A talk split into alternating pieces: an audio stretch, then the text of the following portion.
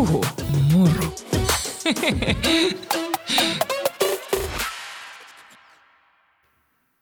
Puhumuru podcastin aika jälleen ja mulla on täällä tänään tällainen jälleen näkeminen. Ähm, olen tavannut tämän päivän vieraan Nakke Suomessa. Sinänsä hauskaa, että no tavattiin meikä kerta vaatteet päällä castingissa, että ei tavattu alasti ja minä en ole ollut alasti. Ja, mutta meillä on myös hirveästi yhteistä niin kuin työhistoriasta ja samanlaisia niin kuin intohimoja auttaa ja muuttaa maailmaa. Eli täällä on Eetu Pakkanen, ää, entinen koulukiusattu, entinen käyttäjä, nykyinen päihdetyöntekijä, äärettömän viisas ihminen ja Eetu osaa puhua tunteista hirveän hyvin. että tämä jakso kannattaa kuunnella jo sen takia, että taas päästään siihen, että kyllä suomalainen mies, vaikka se on stereotyyppisesti sanottu, niin osaa puhua tunteista, kun mm. suomalainen mies vaan opettelee ja ylipäätään suomalainen ihminen. Meinasin vähän herkistyä, kun esittelit tuossa ja puhuit, tuossa, puhuit tunteista. Tunteet on muutenkin ollut, tai tunteet on ollut aika, aika, aika tabu mulle pienestä asti, että kotona, kotona ei puhuttu tunteista ja sitten sit on pelottanut, pelottanut niin näyttääkin. Mutta sanotaan sillä että, että, että kun on oppinut sit näyttää, näyttää niitä tunteita, niin en mä siitä luopuiskaan. Et mä oon ihan mielellään tunteellinen, vaikka, vaikka välin ääritunteet ottaa vallan, niin silti kyllä mä mieluummin tunnen, kun on tuntematta. Mm. Toivottavasti mä en määritellyt sua väärin tuossa, kun mä puhuin suomalainen miestermillä. Mutta ylipäätään ihmis- ihmisestä, kun musta tuntuu, että suomalaisia miehiä parjataan tästä tunneasiasta liikaa. Mm. Ja jotenkin ajatellaan, että noin ne voikkaa oppia. Ja sitten ehkä joskus suomalaiset miehetkin itse ajattelee, että ne ei voi oppia, vaikka mä en ole sitä mieltä. Mutta sähän, silloin kun me tavattiin castingissa mm. täällä mun työtilassa, niin, niin mä muistan sen, kun sä niin hienosti puhuit erilaisista peloista ja siitä, mitä tunteet se Nakke Suomen osallistuminen aiheutti sulle. Mm. Ja miksi sä lähdit, millaisista syistä. Niin se jotenkin teki muuhun vaikutuksen, että sä niin paljon pohdit sitä asiaa eri tasoilla. Mm. Niin siis kehonkuvasta yleensäkin ja sitten niin. siitä, miten, miten mulla oma, oma kehohan on muuttunut elämän aikaa. Mulla on hirveästi, mä oon ollut liian laiha, mä oon ollut liian lihava. Mä, ja oikeastaan kaikki on ollut pään sisällä. Että kaikki, mulla on sanottu aina, että, että, että, että ei sussa ole mitään vikaa, mutta se jotenkin se oma, oma, oma ehkä ymmärrys. Se on niin stere, just, just stereotypia, että, että miehen pitäisi olla, olla, olla lihaksikas tai miehen pitäisi olla jotain tiettyä, niin sit se, on, se, on, se on pelottanut mua se, että, että mä, en, mä en ole milloinkaan kokenut, että mä olisin ok sen oma itteni kanssa. Ja sitten kun mulla on, mulla on ollut kaikenlaisia riippuvuuksia elämäni aikana, niin sitten sit kun viime vuosina oli tuossa oli, oli ahmiminen, ja tunnesyöminen. Ja sitten mä, mä lihosin, kun mä oon aina ollut, ollut tosi hoikkaa, sitten kun mä lihosin, niin sitten se, sit se vielä niin kuin jotenkin särki sen vielä syvemmälle sillä että mä olin tosi epävarma itsestäni. Että aina kun kävelen kadulla, niin vetää vatsaa sisään ja miettii, minkälaisen vaatteen voi laittaa päälle, että pömpöttääkö vatsa. Ja se vielä nykypäivänäkin on osittain mukana. Mä oon mennyt tosi paljon eteenpäin sen kanssa, mutta se on, se on tosi iso pelko, että, että, että, että vaikka se ei ole todellinenkaan, että, että mitä jos ihmiset nauraa mulle siltä, se, se, niin kuin, että miltä mä näytän, niin sen takia nauraa. Mistä se juontaa juurensa tuo pelko?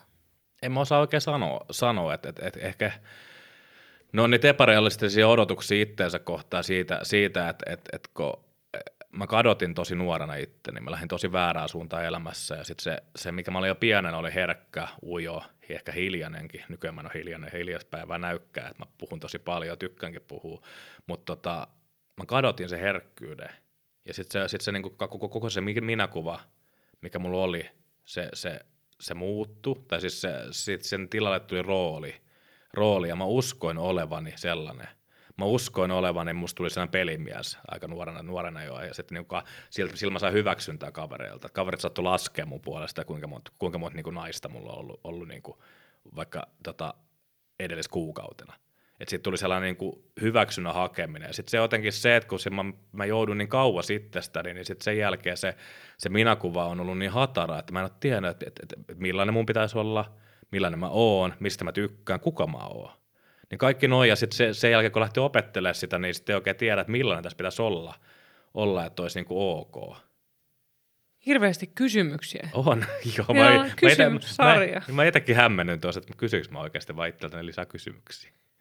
Mutta noihän on todella tärkeitä kysymyksiä mm. ja sä sanotit hyvin sen, sen just, että et kun ajautuu tavallaan irti itsestään, niin miten sitä voikaan eksyä, vaikka sitä kulkee itsensä kanssa koko ajan, niin silti sitä voi olla niin eksyksissä. Ja se ei ole helppoa löytää takaisin, vaikka se onkin mm. mahdollista. Mikä oli se vaihe sitten, että mit, mitä siinä tapahtui sen pienen, herkän ja ujon ja hiljaisen pojan elämässä?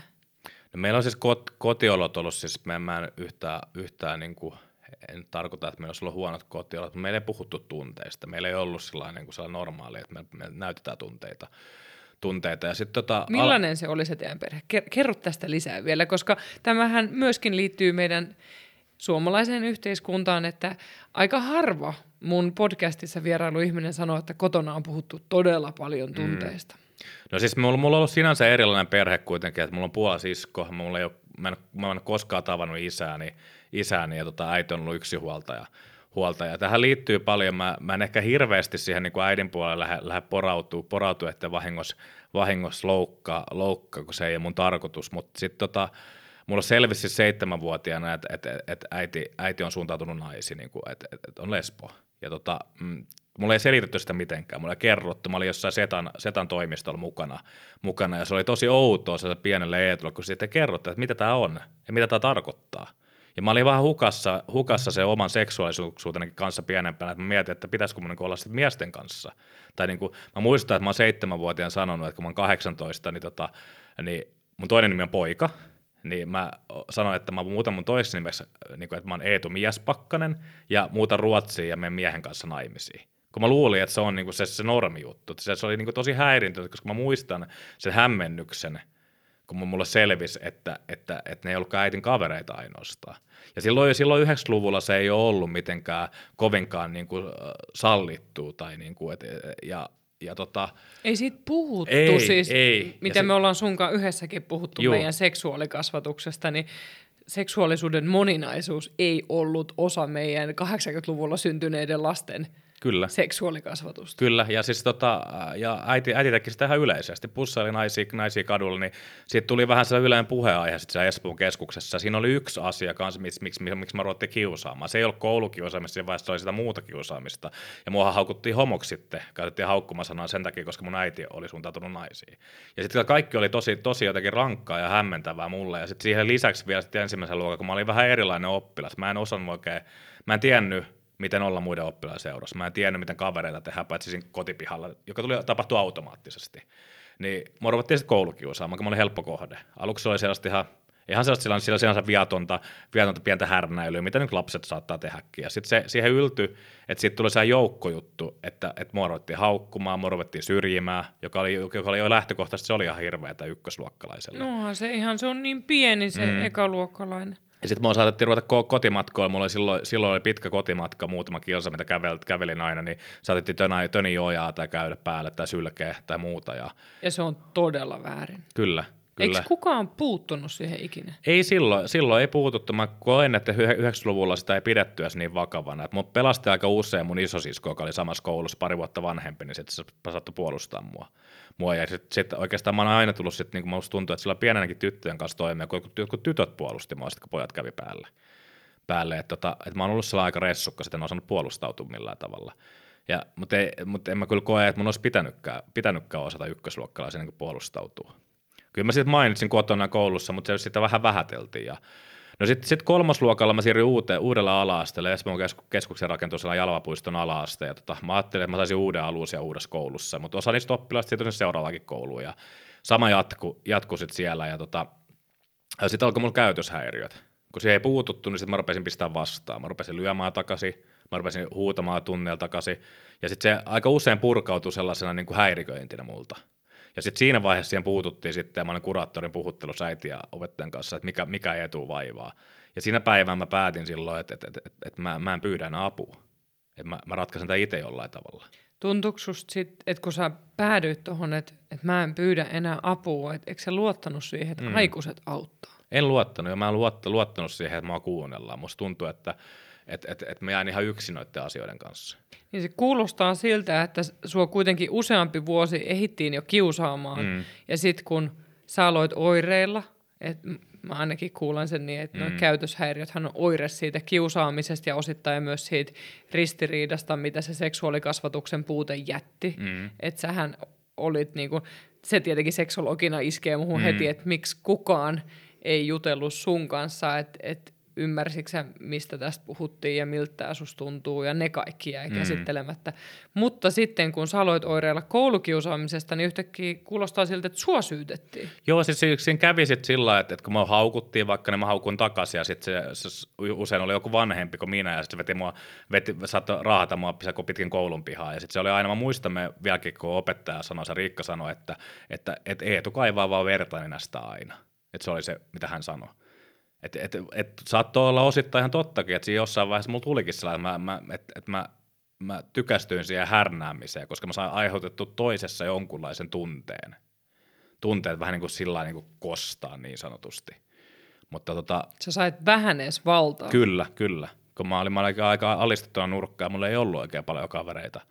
kavereita niin, mutta sitten mä rupesin tarkkailemaan sit tota, kutosluokkalaisia, osa siis kutosluokkalaisista jäi sitten tota, siihen koulun läheiseen metikköön, metikköön tupakalle. Ja sitten mä tajusin, että tossa on, niinku, tossa on mun ratkaisu. Ja mä painostin sen pienen pojan meidän pihalta, kotipihalta pöllissä faijalta, mulla on venäläistä LM ja silloin nelosluokkalaisen mä opin, opin polt, opettelin polttaa tupakkaa, tyskin siellä keuhkot pihalle siellä siellä meidän kallioilla. Ja sitten kun siinä vaiheessa, kun pystyi henkeä, henkeä vetää yskimättä, niin se mä jäin yksi päivä koulun jälkeen siihen tupakalle. Ja sitten siitä tuli mun ensimmäinen koukku, ei siis sit, sit tupakasta, vaan sitten kun mä menin sinne, sinne, sinne metikköön tupakalle ja sen kutosvuotolokkalaiset katsoi mua, että wow, että noin nuorena, niin sitten se oli se mun ensimmäinen, se, että, että mä tunsin tulleeni hyväksytyksi. Mä tunsin, että mä pääsen porukkaan, se oli mun ensimmäinen riippuvuus. Ja sitten siitä tulikin, sit siitä, siitä se lähti se mun niinku, ää, identiteetin rakentuminen väärään suuntaan.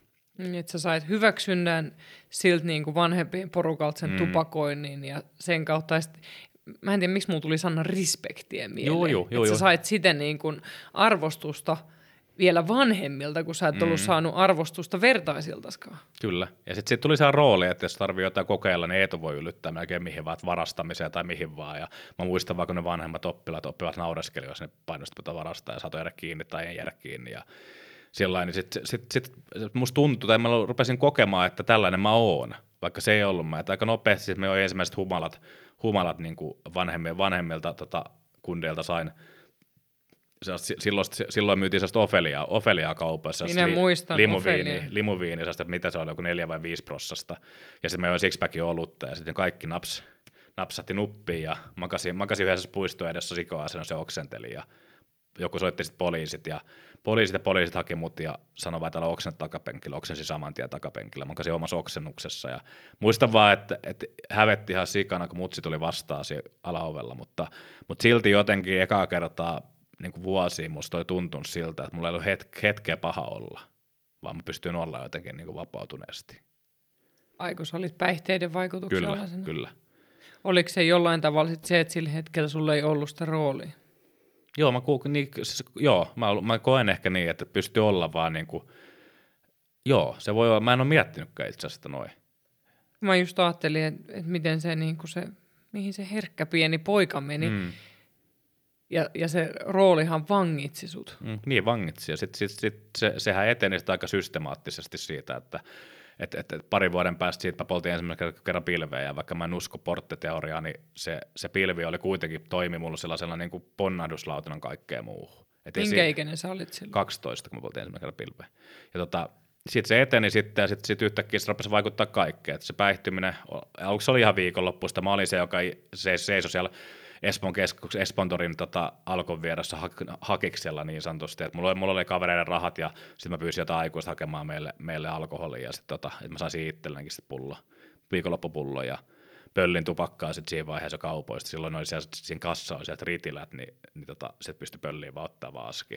aski ja tota, niin tota, noi, noi jutut rupesi viehättää sitten enemmän, kun musta tuntui, että ne oli niitä ainoita hetkiä, milloin mun oli hyvä olla. Ja tota, sitten se rupesi vaikuttaa oikeastaan kaikkeen. kaikkeen. Sitten mä jäin ensimmäistä kertaa hatkoille, hatkoille, hatkoille kotolta yhdessä, yhdessä kotibileissä, missä mä olin. Ja tota, sitten mut kiireellisesti huostatettiin 13-vuotiaana. Ja tota, se oli tosi pelottavaa, koska siihen mä, mä, mä olin pystynyt hölmöilemään siihen asti ja mä aina kuitenkin pääsin kotiin. Että mut vietiin tuohon se Espoon nuorten tota, vastaanottokoti. Että kiireellinen huostaanotto kestää 30 päivää 30 päivää se väliaikainen. Aikana, ja mä olin se kunnolla kyllä sitten, että et, et mua pelotti niin paljon. Se oli tosi, että mä, mä eka kertaa vetin kotolta pois. Mutta sitten mulla tuli hyvä idea sitten, kun mä vapauduin, että et, et se oli jotenkin siis siinä vaiheessa, kun mä olin siellä niinku lukittujen ovien takana, niin se oli hirveän helppo rajata itteensä, että mä voi olla kunnolla, että kun joku muu kontrolloi. Mutta sitten kun se vapaus taas koitti, niin mä ajattelin, no kyllä, kyllä nyt pitää kotiin pääsyä juhliin niin pillerillä viinalla. Ja sitten mä havahduin sitten päivän kahden päästä, kun mä olin taas hatkoilla. Ja silloin, siis, silloin mä olin saan... Olisi, Mitä hatkoilla tarkoittaa? Että mä olin kar- karkuteilla kotolta. Että mä en mennyt okay. kotiin yöksi. yöksi. Mä, olin siellä, mä olin siellä poissa. poissa Missä mä, sä olit? No mä olin joidenkin täysikäisten ikäisten käyttäjien, käyttäjien nurkista. Ja sitten siinä asui asu yksään tota kaveri siinä lähellä, jonka vanhemmat oli, oli tota paljon äh, reissutöissä. Että saattoi olla viikon kaksi poissa ja, poissa ja iso talon, niin mä saatoin vettä siellä aikaa. Ihan, ihan siinä kodin lähellä kyllä. kyllä. Ja sitten tota, sitten oli sellaisia paikkoja, mihin pääsi sohvalle vaikka yöksi niin hatkalaiset, niin kuin siis ää, jonkun niin kuin perheen luokse, niin kaverin, kaverin mutsin luokse tai muuta. Et niissä oli vain yleensä diili, että sinne ei sano mennä päihtyneenä, ja sit mä, silloin kun mä en ollut päihtyneenä, niin mä menin sinne sitten nukkumaan. Kunnes sitten mut napattiin yhdessä vaiheessa sit kiinni, kiinni, ja sitten se, sit mun huostaanotosta tulikin pysyvä. pysyvä. että oliko mä 13 vai 14 siinä vaiheessa. Ja mä olin kuitenkin opetellut jonkunlaiset manipulointikyvyt niin siinä vaiheessa, kun mä, mä en tiedä miksi, mutta mut, mut, mut, mulle suostuttiin siihen, että mä sain jäädä Espooseen huosta, niin kuin, että se huostaanotto on tota, kilon nuorisokodissa, jossain Kalliolan paikka, vaikka, vaikka mä koen näin jälkikäteen, että ehkä se järkevämpi ratkaisu olisi ollut eristää mut siitä porukasta, siitä, siitä ympäristöstä ja viedä vähäksäkään, pois sieltä. Mutta sitten mä sain jäädä ja sitten periaatteessa siinä ei muuttunut sit mikään muuta, kun mulla tuli nuorisokodin rajat. Ja siellä mä tapasin tyyppejä, jotka käytti sellaisia päihteitä, mitä mä en ollut käyttänyt aikaisemmin, niin kovempia amfetamiini, subuteksia sun muuta, ja mä kuulin ihan uusista jutuista, että ei silloin ollut mitään nettiä, mistä lukea, vaan silloin kaikki tuli vähän niin kuin puskaradion tai sitten elokuvien kautta. Ja sitten sit, sit, vaikka saa, niin kuin siis, se yksi asia, mitä mä sanon nuorille usein, jos mä käyn puhumassa omasta elämästä, on se, että et, et aivokemia on sitten hassu juttu, että nuori ei voi vaikuttaa, että milloin, milloin hän jää riippuvaiseksi. Mähän rakastuin amfetamiiniin ensimmäisestä kerrasta. Mä vedin ensimmäisen nokas, niin se tuntuu, että se täytti jotain, jotain niin kuin mitä mun sisältä puuttu, niin se täytti sen. Se toi mulle varmuutta, se toi mulle energiaa, jotain, mitä mun oli puuttunut sillä, sillä koko ajan. Niin sit, sit siitä, siitä eteenpäin oikeastaan mä oon käyttänyt, käyt, käytin amfetamiinia yli kymmenen vuotta – aina, aina, aina vähintään, vähintään vähän siinä sivussa. Mm, niin tuossa toteutuu se porttiteoria sun kohdalla tavallaan, Joo, että se mut, pilviautto eteenpäin. Siis se toimi sillä että, että mulla, siis mä, mä en usko porttiteoriaa, mä uskon siihen, että, että jos käyttää mitä tahansa huumetta, niin sun on helpompi siirtyä seuraavaan. Niin. Jo, tolleen mäkin ajattelen, että se madaltaa kynnystä. Kyllä, kyllä juurikin niin. Et, että joka, jokainen tuollainen kerta muuttaa sitä omaa ajattelutapaa ja sitten sä kuuntelet myös just mm. siellä puskaradiossa eri tavalla sitä, mitä muut kertoo, kun sä oot jo ottanut jonkun askeleen siihen maailmaan. Ja sitten tuossa vaiheessa mun on pakko tähän väliin sanoa, että en mä tuossa vaiheessa ajatellut, että musta tulisi narkomaani tai että musta tulisi, musta tulisi käyttävä, käyttävä tyyppi. Tunsitko sä silloin narkkareita siinä niin kuin lähi- tai käyttävä? Tämä oli muuten hyvä. Selitä vielä kaikille kuuntelijoille se, mitä sä mulle kerrot, että miksi on tärkeää puhua Äh, eikö se ole niin käyttäjistä mm. ja entisistä käyttäjistä verrattuna narkomaaneihin tai narkkareihin? Na, narkomaani on hirveän, hirveän leimaava ja se alentaa ihmisen arvoa. Mä, koen, mä koen, että ihan jokaisella ihmisellä on sama, sama ihmisarvo, vaikka olisikin hölmöily aikaisemmin elämässä tai sillä hetkelläkin elämässä, niin jokaisella on ihmisarvo. Arvo, ja mun mielestä on hirveän alentavaa puhua, puhua ihan tavallisesta ihmisestä, jolla on huumeongelma, niin puhuu jollain tavalla alentavasti. Eli, eli mä koen, että, että sen takia käyttävä, vielä käyttävä, entinen käyttäjä on parempi, parempi termi kuin narkomaani, äh, narkomaani tai muu huumeinen käyttäjäkin ihan ok, tai entinen huumeinen käyttäjä, mutta se, että et, et narkkari tai narkomaani, saman kuin, saman kuin, niin kuin äh, alkoholista puhuu juoppuna, mm. niin se on vähän sama juttu, että se alentaa hirveästi. Sen, sen takia mä en tykkää niistä termeistä, mutta Hyvä, että sä otit ton esiin ja anteeksi, kun mä käytin sitä. Mm. Mä, mä yritän opetella, koska tästä tullaan taas tähän, että nämä on sellaisia sanoja, mitä on käytetty tavallaan niin mm. paljon, mutta mä aion kyllä opetella ton nyt aion kiinnittää tähän huomiota, että hyvä, että opetit mua tässä asiassa. Joo, eikä mä tuomitse sen käyttäjän, mä sitä tarkoittanut. Mutta mut se on tärkeää sanoa. On, se on, mutta se on puhekielessä. Ja mun mielestä tuossa on muutama järjestö ottanut hyvin, hyvin tota, tästä, tästä aiheesta, aiheesta Kopin kanssa, että Instassa muussa on ollut sellaisia, sellaisia slideja, että, että tämä termi ei ole hyvä, vaan tämä on parempi, esimerkiksi päihdenuori. Niin se, se, se leimaa heti, että on päihdenuori. Niin sit se, se niin tollaisia juttuja mun mielestä on hyvä keskittyä, koska sitten jos, jos toimii vaikka ää, päite, vielä, vielä päihteitä käyttäviä ihmisten kanssa tai vielä käyttäviä ihmisten kanssa ää, työssään, niin sitten on hyvä miettiä, että, että millä tavalla, millä tavalla tota nimit, nimittää heitä, koska sitten se voi olla jollekin, että ei se välttämättä jotain kiinnosta, että vaikka sanoisikin, että, että, että sä oot narkkari. Mutta sitten taas jo jotain toista henkilöä, joka on sitten herkempi, niin saattaa satuttaa tosi vahvasti, että, että, että miksi sä puhut musta alentavasti. Ei, toi, toi on todella tärkeä asia ja mun mielestä se on jokaisen asia, koska se, että, että joku kokee, että sen ihmisarvo on alempi sen takia, että on entinen käyttäjä, niin me ei edistetä yhtään mitään sillä, että me heikennetään toisten ihmisarvoa, koska niin kuin kaikilla pitäisi olla mahdollisuus saada muuttaa sitä suuntaa ja mm. tehdä parempia valintoja. Ja siihen tarvitaan muiden tukea, ei sitä, että muut painaa alas. Mm. Joo, mihin me jäinkään? Mä, joo, siis amfetamiini, joo. Niin, amfetamiinia me jätin siihen, että oliko silloin, kun sä kokeilit sitä ensimmäisen kerran ja sä ajattelit, että, että ei susta tuu käyttäjää. Joo, siis niin. en, en mä ollut päättänyt, että musta tulisi, tulisi, niin. tulisi niin koko päivän käyttää. Mä ajattelin, että tämä on viatonta ja musta tuntui siinä vaiheessa ne että ne, tai ne valinnat tuntui tosi pieneltä. Ja mitä mä yläasteella, ala-asteella, kun mä käyn puhumassa, yleensä sanon, on se, että, että ne, ne valinnat tällä hetkellä voi tuntua teille tosi pieneltä, mutta niillä voi olla massiivinen vaikutus teidän elämänkulkuun. Mm. Niin kuin mullakin oli. En mä koskaan ajatellut, että mä jäisin riippuvaiseksi jostain aineesta. Mä en koskaan ajatellut, että mä olisin asunut. Mä en koskaan ajatellut, että, että mä joutuisin vankilaa. Mutta sitten yhtäkkiä nämä kaikki toteutukin mun elämässä. Minkä ikäinen sä olit silloin, kun sä kokeilit amfetamiinia ekan kerran? 14-vuotias. Se oli tosi nuori vielä. Joo, joo.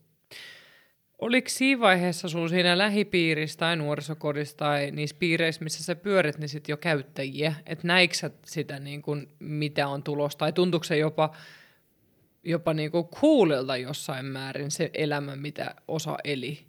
No oli, joo, se oli mä tavannut jo paljonkin, paljonkin eri, eri laidasta laitaa. Musta mä muistan, kun me ollaan oltu joku 13 ja me ollaan menty Esmon keskus oli ennen siellä, siellä metikko, missä sanottiin viisasten kiviksi, ja siellä, siellä oli, oli, oli tota alkoholistit, alkoholistit hyvin syvällä siinä maailmassa olevat istu siellä kertoi meille tarinoita, ja me oltiin vähän tuo siistiä, että kaikki sankaritarinoita. Tarinoita. Ja kyllä se, kyllä se, niin kuin se ihannointi alkoi siihen, siihen suuntaan, että mä, mun unelma oli, oli olla sellainen elokuvista tuttu sellainen tota, kaikkien kaveri, kaveri huumediileri, joka myy vaikka vähän pilveä ja pilveä kaikki tykkää siitä. No se ei, se ei tuossa maailmassa ole millään tavalla realistista, että ei ole olemassa huumediileri, jos kaikki tykkäisi. Mutta se oli jollain tavalla se, niinku, että et sulla on ystäviä ja sä oot hyväksytty mm. ja sä Mä näikö sä sen niin, että sä autat jopa muita sillä, että sä olisit se Niitä, Joo, tai enemmänkin ehkä se, että, että kun se oli häiriintynyt se mun minäkuva, niin mä halusin vaikutusvaltaa. Ja hu- sitten tuossa maailmassa niin huumedealerilla on ehkä eniten vaikutusvaltaa. Ja siinä oli just se, että, mulla on paljon kavereita, koska mä en mitään muut halunnut niin paljon kuin ihmisten hyväksyntää, kun mä olin jäänyt vähän niin kuin koukkuukin siitä. Kun mä en pystynyt itse hyvä yksi itteni sellaisena kuin mä oon, niin mä tarvit, mun piti saada sitä paljon muualta. Ja sitten tuli se aika nopeastikin sit se tapa niin kuin hakea sitä naisilta.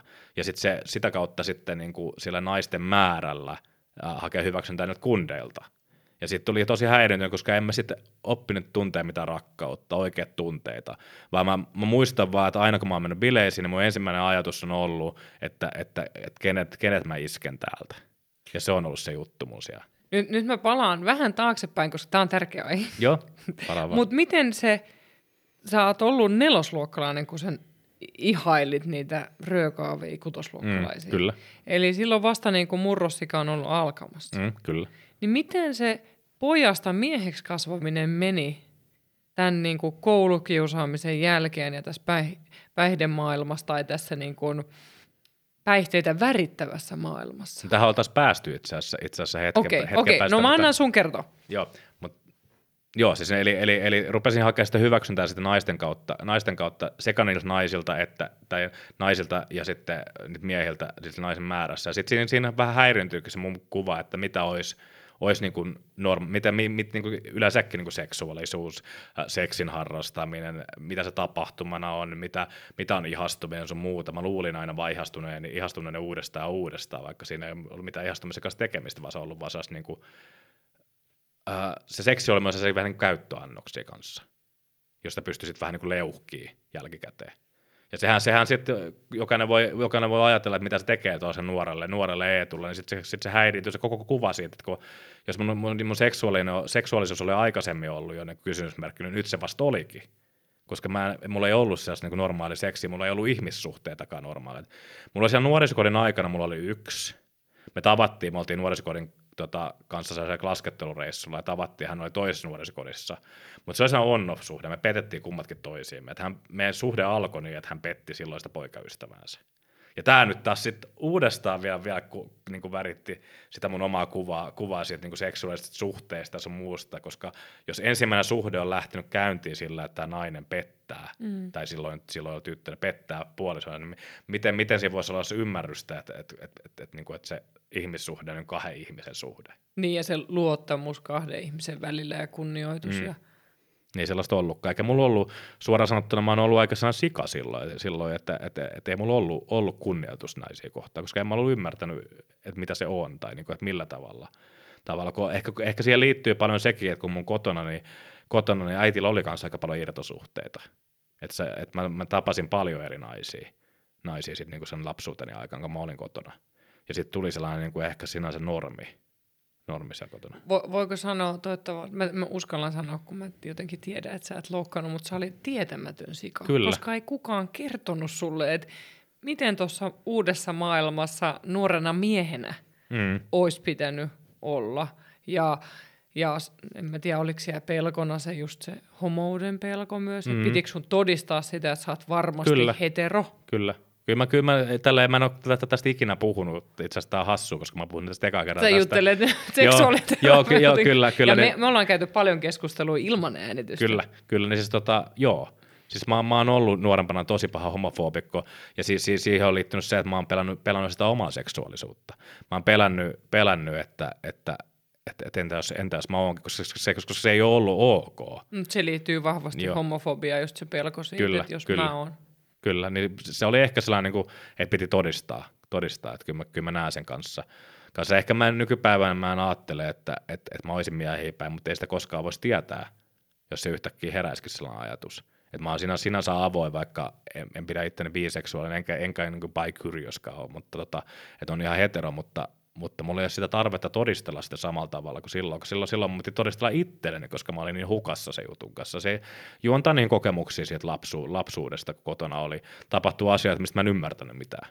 Että se oli vaan niin kuin, että se oli hassu. Se oli, kun mä näin kaikkea muualla niin kuin, ihan niin kuin hetero, heterosuhteita, ja sitten mm. kotona mä näin vaan, niin kuin, että vaikka se on niin kuin suvaitsevaisuutta kasvattanut, mutta samaan se on vaan tosi paljon hämmennystä se on ollut varmasti todella ristiriitaista mm. niin kuin lapsen maailmasta käsin, ja olihan 90-luvulla, 2000-luvulla, musta tuntuu, että vasta ehkä viimeinen viisi vuotta on ollut mm. moninaisempaa keskustelua Suomessa, että aika mun mielestä etenkin jos ajatellaan 90-lukua, niin se on ollut aivan lastenkengissä ja hyvin mm. homofobista ylipäätään se keskustelu, kaikki ne kummelivitseineen mm. ja niin kuin, tavallaan se ympäristö, missä me ollaan oltu. Mm. Ja homottelu on ollut siis tapa haukkua ja alentaa, Kyllä. neidittely, kaikki tällainen. Vielä nykypäivänäkin valitettavasti Kyllä. monessa, varsinkin kun mä oon mä, mä jonkun verran pelaan tuolla verkossa, verkossa niin tota erilaisia, erilaisia nettipelejä pelejä, niin tota, ihmisten kanssa, niin sitä, sitä käytetään vieläkin siellä. Siellä niin kuin homottelyä, neidittelyä ja muuta sellaista, sellaista käytetään, käytetään niin kuin haukkumasanana ja se lyömäaseena, mm. vaikka se on tosi hölmöä. Mä en ymmärrä, että miksi, miksi niin tehdään. Kyllä. Mä, mua siis hävettää myöntää, mutta se on hyvä, että minäkin myönnän näitä asioita, niin mm. se ehkä auttaa muitakin. Et mäkin olen joskus siis käyttänyt, ja mä oon ollut kuitenkin jo päälle 20 varmaan, mm. niin mä oon käyttänyt siis voi homo niin kuin sellaisena niin kuin kirosanana. Mm. Mielestäni se on kauhean nykyään, kun mä ajattelen, että miten, mutta se kertoo siitä tavallaan mun mielestä siitä maailmasta, ja onneksi sitä nyt tajuu, että se on tosi väärin ja ollut varmaan tosi loukkaavaa, miten mä oon puhunut, mutta en mä oon tajunnut. No ei, siis sitähän, sitähän se on ollut mullakin, että en mä ymmärtänyt asioita. Et... asioita. En mä ymmärtänyt tekeväni väärin. Esimerkiksi se, että mä oon, mä oon pelaillut, pelaillut. Joku nainen, ty, ty, nainen tai tyttö sillä enemmänkin, niin on saattanut ihastua muuhun. Ja mä oon vaan pelaillut sillä, että mä oon saanut, saanut sitä niin kuin, sitä, mitä mä oon hakenut ja, hakenut ja sitten vähän niin kuin dumpannut, dumpannut. Mä muistan monissa tilanteita, kun mä, mä oon tuntenut tosi paljon syyllisyyttä, mutta sitten niin päihteellä, päihteellä taas niin kuin tota, Puhdistanut. Joo, joo että meillä oli yksikin sellainen, tota, silloin se kaverin kanssa oli sellainen, että, että, että mä erosin lyhyestä suhteesta, ja tämä kaveri sitten kävi, kävi iskeä, sitä mimmiä, niin mä kävin sitten vähän niin kuin keräsin kostoa ja kävin sitten, odotin, että hän rupesi seurustelemaan ja rupesin, meni sitten harrastaa seksiä sen mimmin kanssa. Ja siis toi, toi, toi, se oli se niin pelailu se meidän maailma, niin kuin tollaisen, niin kuin, ja voi, se on hirveä, että miettii jälkikäteen, että, niin kuin, että, että, että, että millaiseen asemaa sitä on nämä tytöt asettanut siellä silloin, se pelinappuloin ollut siellä kamalaa. Niin siinä on se valta on, valtapeli on tavallaan ollut osana myös mm. niitä ihmissuhteita. Kyllä. Ja siis, no, se on ollut väärin, mutta samaan aikaan mulla on myös hirveästi ymmärrystä ja empatiaa mm. teitä nuoria miehiäkin kohtaan, että et, no, kyllä te olisitte tarvinnut neuvoja, että miten tässä niin kuin olisi pitänyt, olisi pitänyt toimia ja miten sitä omaa seksuaalisuutta mm. voisi pohtia ja miten kaveripiirissä voisi vaikka rajata mm. sitä, että, että mä en halua toimia noin tai, tai te ette voi puhua mulle näin, että, että ei, ei ollut varmaan helppoa, niin kuin jos sä ajattelet nyt, että sä olisit lähtenyt muuttamaan sun toimintatapoja, mm. niin olisiko ne kaverit hyväksynyt sen? Ei, ei todellakaan. Sä olisit taas jäänyt yksin. Joo, se ei, joo, ja se, sehän se pelko oli siinä, että jos mä jatkan tätä toimintaa, mitä, millaisen rooli mä oon itselleni luonut, niin mitä mä jos mä jäänkin yksin sitten. Niin en mä, en mä uskaltanut edes päästä, tai en mä tiedä, onko mä miettinyt edes siinä vaiheessa näistä niin kuin sisintä mua, kun mä, mä oon kokenut ehkä, että mä oon vaan sellainen – sellainen, että se on, se on, että se on mä. Ja siitä oikeastaan niin kuin siinä 18-vuotiaaksi asti öö, mä oon vaan sit opetellut elämää siinä huumemaailmassa. Mä, mä oon siis 14-vuotiaana, mulla alkoi kasvaa parta, mä kasvatin äh, tota, leukaparra, mä, mä, mä olin siinä fruittari silloin. Silloin oli Beckham, Beckhamletti oli se juttu. Kyllä. Niin, ja tota, se mulla, mulla on saattaa olla puvun takki tai kauluspaita aina päällä ja kireät farkut, ja mulla kasvoi se leukaparta, niin mä käyn, aika monesta kaupasta ja alkosta sai sit alkoholia jo siinä vaiheessa niin 14-vuotiaana ostettu, ostettu, kun silloin oli se, että jos näyttää alle 20 ja hirveän moni ei pitä. Mä, musta tuntuu, että siihen vaiheessa, siihen vaiheessa ihmiset ei edes pitänyt partoja hirveästi. Niin niin, tota, niin se, se parta oli se juttu, että mä sain aika, en, en joka paikassa, mutta monessa paikkaa sai ostettu itse alkoholia. Ihan viere, nuori, nuoriskoiden viereisestä Alepasta mä sain haettua alkoholia kah, kahdelta eri myyjältä. Että yhä, yksi myyjä ei myynyt, kun mulla oli nyt henkkarat. Sitten sit siinä oli sellainen äh, kiinalainen ravintola, missä sai haettu röökin, ne ei edes kysynyt mitään. Et ne, vaan, ne halusi vaan myydä, ja siellä, siellä saattoi mennä ottavaksi tobe, jos halusi sitten silloin 14-vuotiaana.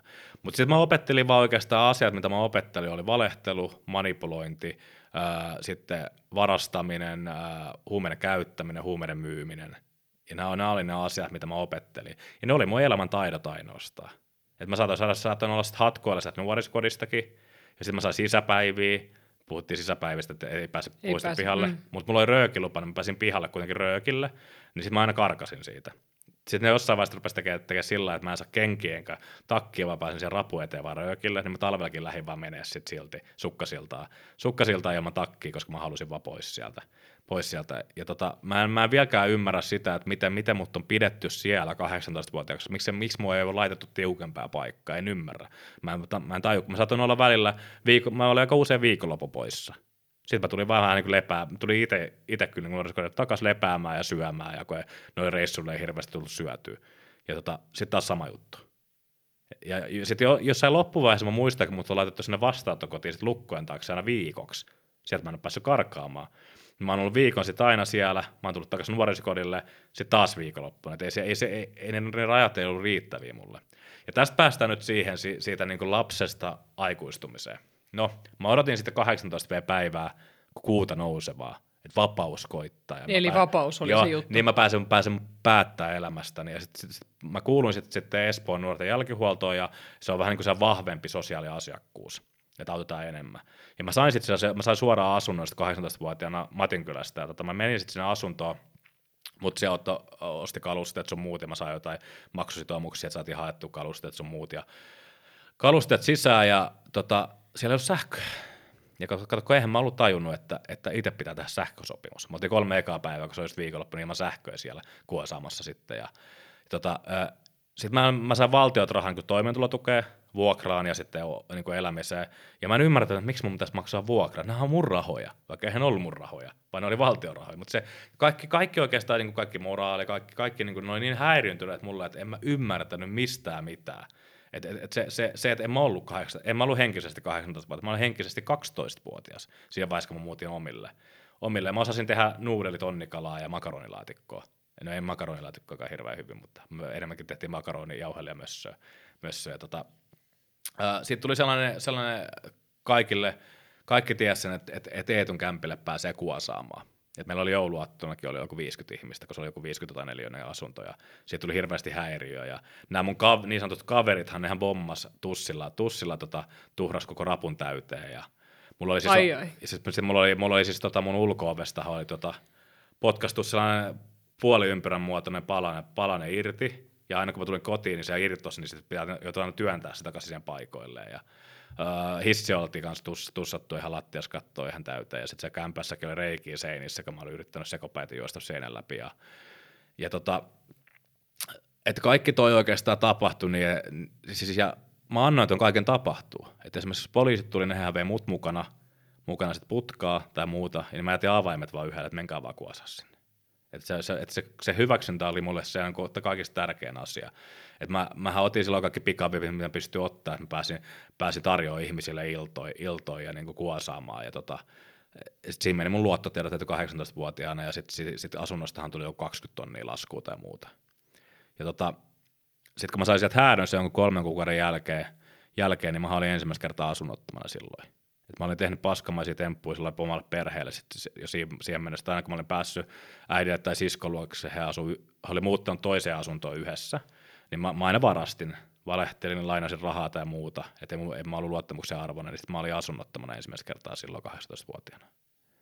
Ja tota, se oli ihan hirveä tunne, tunne niin kuin tajus, että se aina, aina pääsi johonkin sohvalle silloin, jos tota oli rahaa ja pystyi ostamaan vaikka huumeita, niin sitten näihin käyttöluukkuihin pääsi aina silloin mutta muuten ei päässyt. Et mä oon nukkunut joitain öitä, siis tota, esimerkiksi keskuksessa parkkihallin, se parkkihallin alla on sellainen luola, ja mä oon nukkunut siellä, kun se oli jotenkin, se oli vähän märkää mutainen, mutta sitten siellä tota, kuitenkin hehko lämpöä se parkkihalli, että se oli vähän lämmin, ja sitten siellä, sit siellä on niitä tota, sellaisia, tiedätkö, asemien kun asemilla on sellaisia ilmaisia vessoja, yeah. nukkunut niiden sisällä sitten ja haissu ihan tosi pahalle ja tuntunut vähän sillä että mä oon, mä oon, mä oon tois, niin toisarvoinen ihminen, ihminen tässä yhteiskunnassa eikö kukaan siinä jälkihuollossa niin kuin pitänyt jotenkin huolta susta tai käynyt niitä keskusteluja, että mihin sä oot menossa, vai eikö sä kuunnellut ketään siinä vaiheessa? No en mä kuunnellut, ja mä ehkä annoin ulospäinkin sit siinä vaiheessa, että kyllä mä pärjään, pärjään. Että mä, kun mä olin, niin kuin sanoin silloin pienenä oppinut sitä ja opetellut sen, että mä en pyydä apua apua, niin mä annoin itsestäni ulospäin, mä, koska mä halusin vaan, että mut hyväksytään ja mä halusin näyttää ulospäin, että mun mielestä silti ihan ok. Että mä, kunhan mä sain sieltä kerran kuussa sen tietyn rahan, silloin se oli, se, muistaa, että se oli 300 euroa, euroa että silloin tota, ää, mitä sai toimeentulla tukea, tukea että kunhan mä sain sen rahan, niin se, se, se oli sitten ok. ok. Ja tota, ne, mulle hommattiin kyllä, en mä ollut asunnottoman siinä kuukauden, kuukauden ehkä, ja mulle hommattiin uusi asunto. Asunto siinä vaiheessa vaiheessa niin toisessa paikkaa Espoota. Mä rauhoituin hetkeksi, koska tota, mä olin tutustunut se, se, se yhteen jamiin ja tota, hän ehdotti sitten, että, että mitä jos ruvetaan, ruvetaan kasvattaa kannabista sitten sun makuuhuoneessa ja sitten mä olin, että ok, mutta mitä se vaatii? Sanoin, että ei sulta vaadi mitään, että hän tiedä, häntä, mä en siis tiedä kasvattelusta oikeastaan yhtään mitään.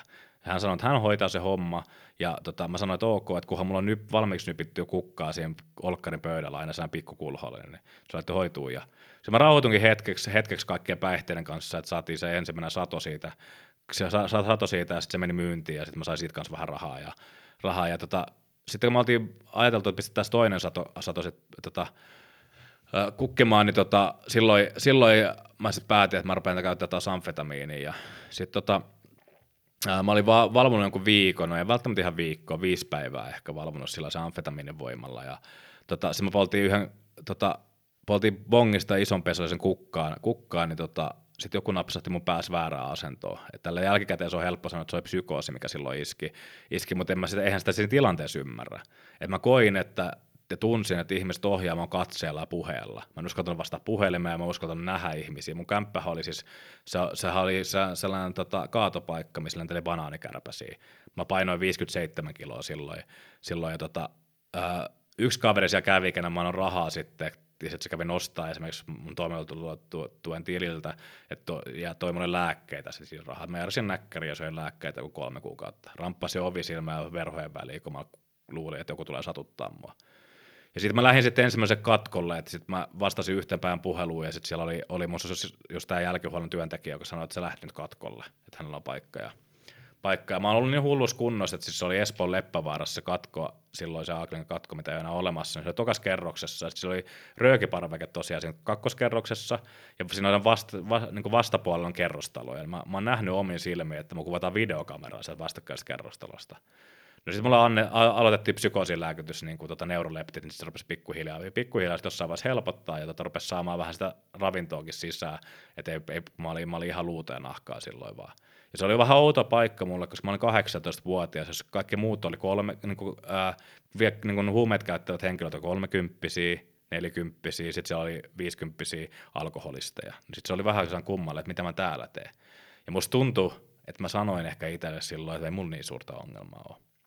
Mutta sitten mulle ehdotettiin, että, että miten jos lähtisi niin jatkokuntoutukseen, että olisi nuorten urheilupainotteen päihdekuntoutus. Mä ajattelin, että se kuulosti hirveän hyvältä mulle, että nuoria, urheilua, sellaista, mitä mulla ei oikein ollut ollut elämässä. Mä olin paljon juossut jo siis, ja harrastanut hetkeä tai juoksua nuorempana, mutta ei mulla oikein niin urheilu, urheilu ollut jäänyt, jäänyt elämään, kun ne muut jutut oli niin paljon vahvempi. Niin Sä olisit ehkä halunnut. Joo, kyllä, kyllä mä koen ehkä, että jos mulla olisi pienempänä ollut joku mahdollisuus harrastaa, niin se olisi voinut olla yksi iso tekijä. Iso tekijä se, että olisi pystynyt purkaa sitä niin kuin, turhautumista ja sitä hämmennystä sinne ehkä, että olisi saanut niin fiilistä jostain muusta kuin siitä niin kuin seksin hakemisesta ja päihteestä ja sit mm. hyväksynnästä, niin kuin siis, että halusi sitä hyväksyntää niin paljon. Ja tunnemaailmalle se olisi tehnyt varmasti myös hyvää se urheilun kautta mm. tunteiden opettelu, eikä sen päihdemaailman kautta ja eikä myöskään ehkä suoraan sen seksin kauttakaan. Kyllä. No sitten mä lähdin tänne, tänne päihdekuntoutukseen, sen, se on villahokkeu hokkeu tuolla Tampereen lähistöllä, kun mä ajattelin, että mulla on maantieteellinen ongelma, että se on vaan niin kuin ympäristö, ympäristö. Ja mä pääsin sinne ja sitten mä mietin vaan, että kun se oli nuoria aikuisia, naureskeli ja mä ajattelin, että selvinpäin voi olla, koska ainoat ilot, mitä mä olisin siihen mennä saanut elämässä, niin kuin oikeasti vahvoja ilon tunteita oli ollut päihtyneenä. Tai, tai jolla, jo, jo, että olisi saanut jotain niin kuin seksi tai muun sellaisen kautta. Niin sit se oli tosi, tosi niin kuin outoa mulle. Ja sitten mä sain sieltä sitten ensimmäisiä kokemuksia sitten selvinpäin. Siinä meni jonkun aikaa, kun oli ihan hirveät oloja. Ja sit se Minkälaisia hirve... ne olot oli? No siis vierotusoireita, ne pahimmat oli mennyt siellä katkolla, katkolla kyllä, mutta sellaisia niin kuin, ehkä sellaisia, niin kuin, että musta tuntuu, että mä oon poissa. Tai siis sellaisia, niin kuin, mä olin tosi poissa oleva, musta tuntuu, että mä en niin kuin, saanut yhtään, yhtään niin kuin, otetta itsestäni, koska niin kuin mä sanoin, niin mä olin kadottanut sitä itseäni tosi kauas. Ja sitten siellä rupesi tulla niitä pilkahduksia, sit, millainen mä oon on, niin mä mieluummin jotenkin työnsin ihmiset kauemmas itsestä niin kuin päästin lähelle. Eli se sama vähän niin kuin se Eetu, mikä oli, jos oli oppinut siellä ala-asteella, ehkä härnäämään ja sillä ole, ole sillä vähän kärkäskin, niin mä, mä pidin ihmiset kaukana itsestäni.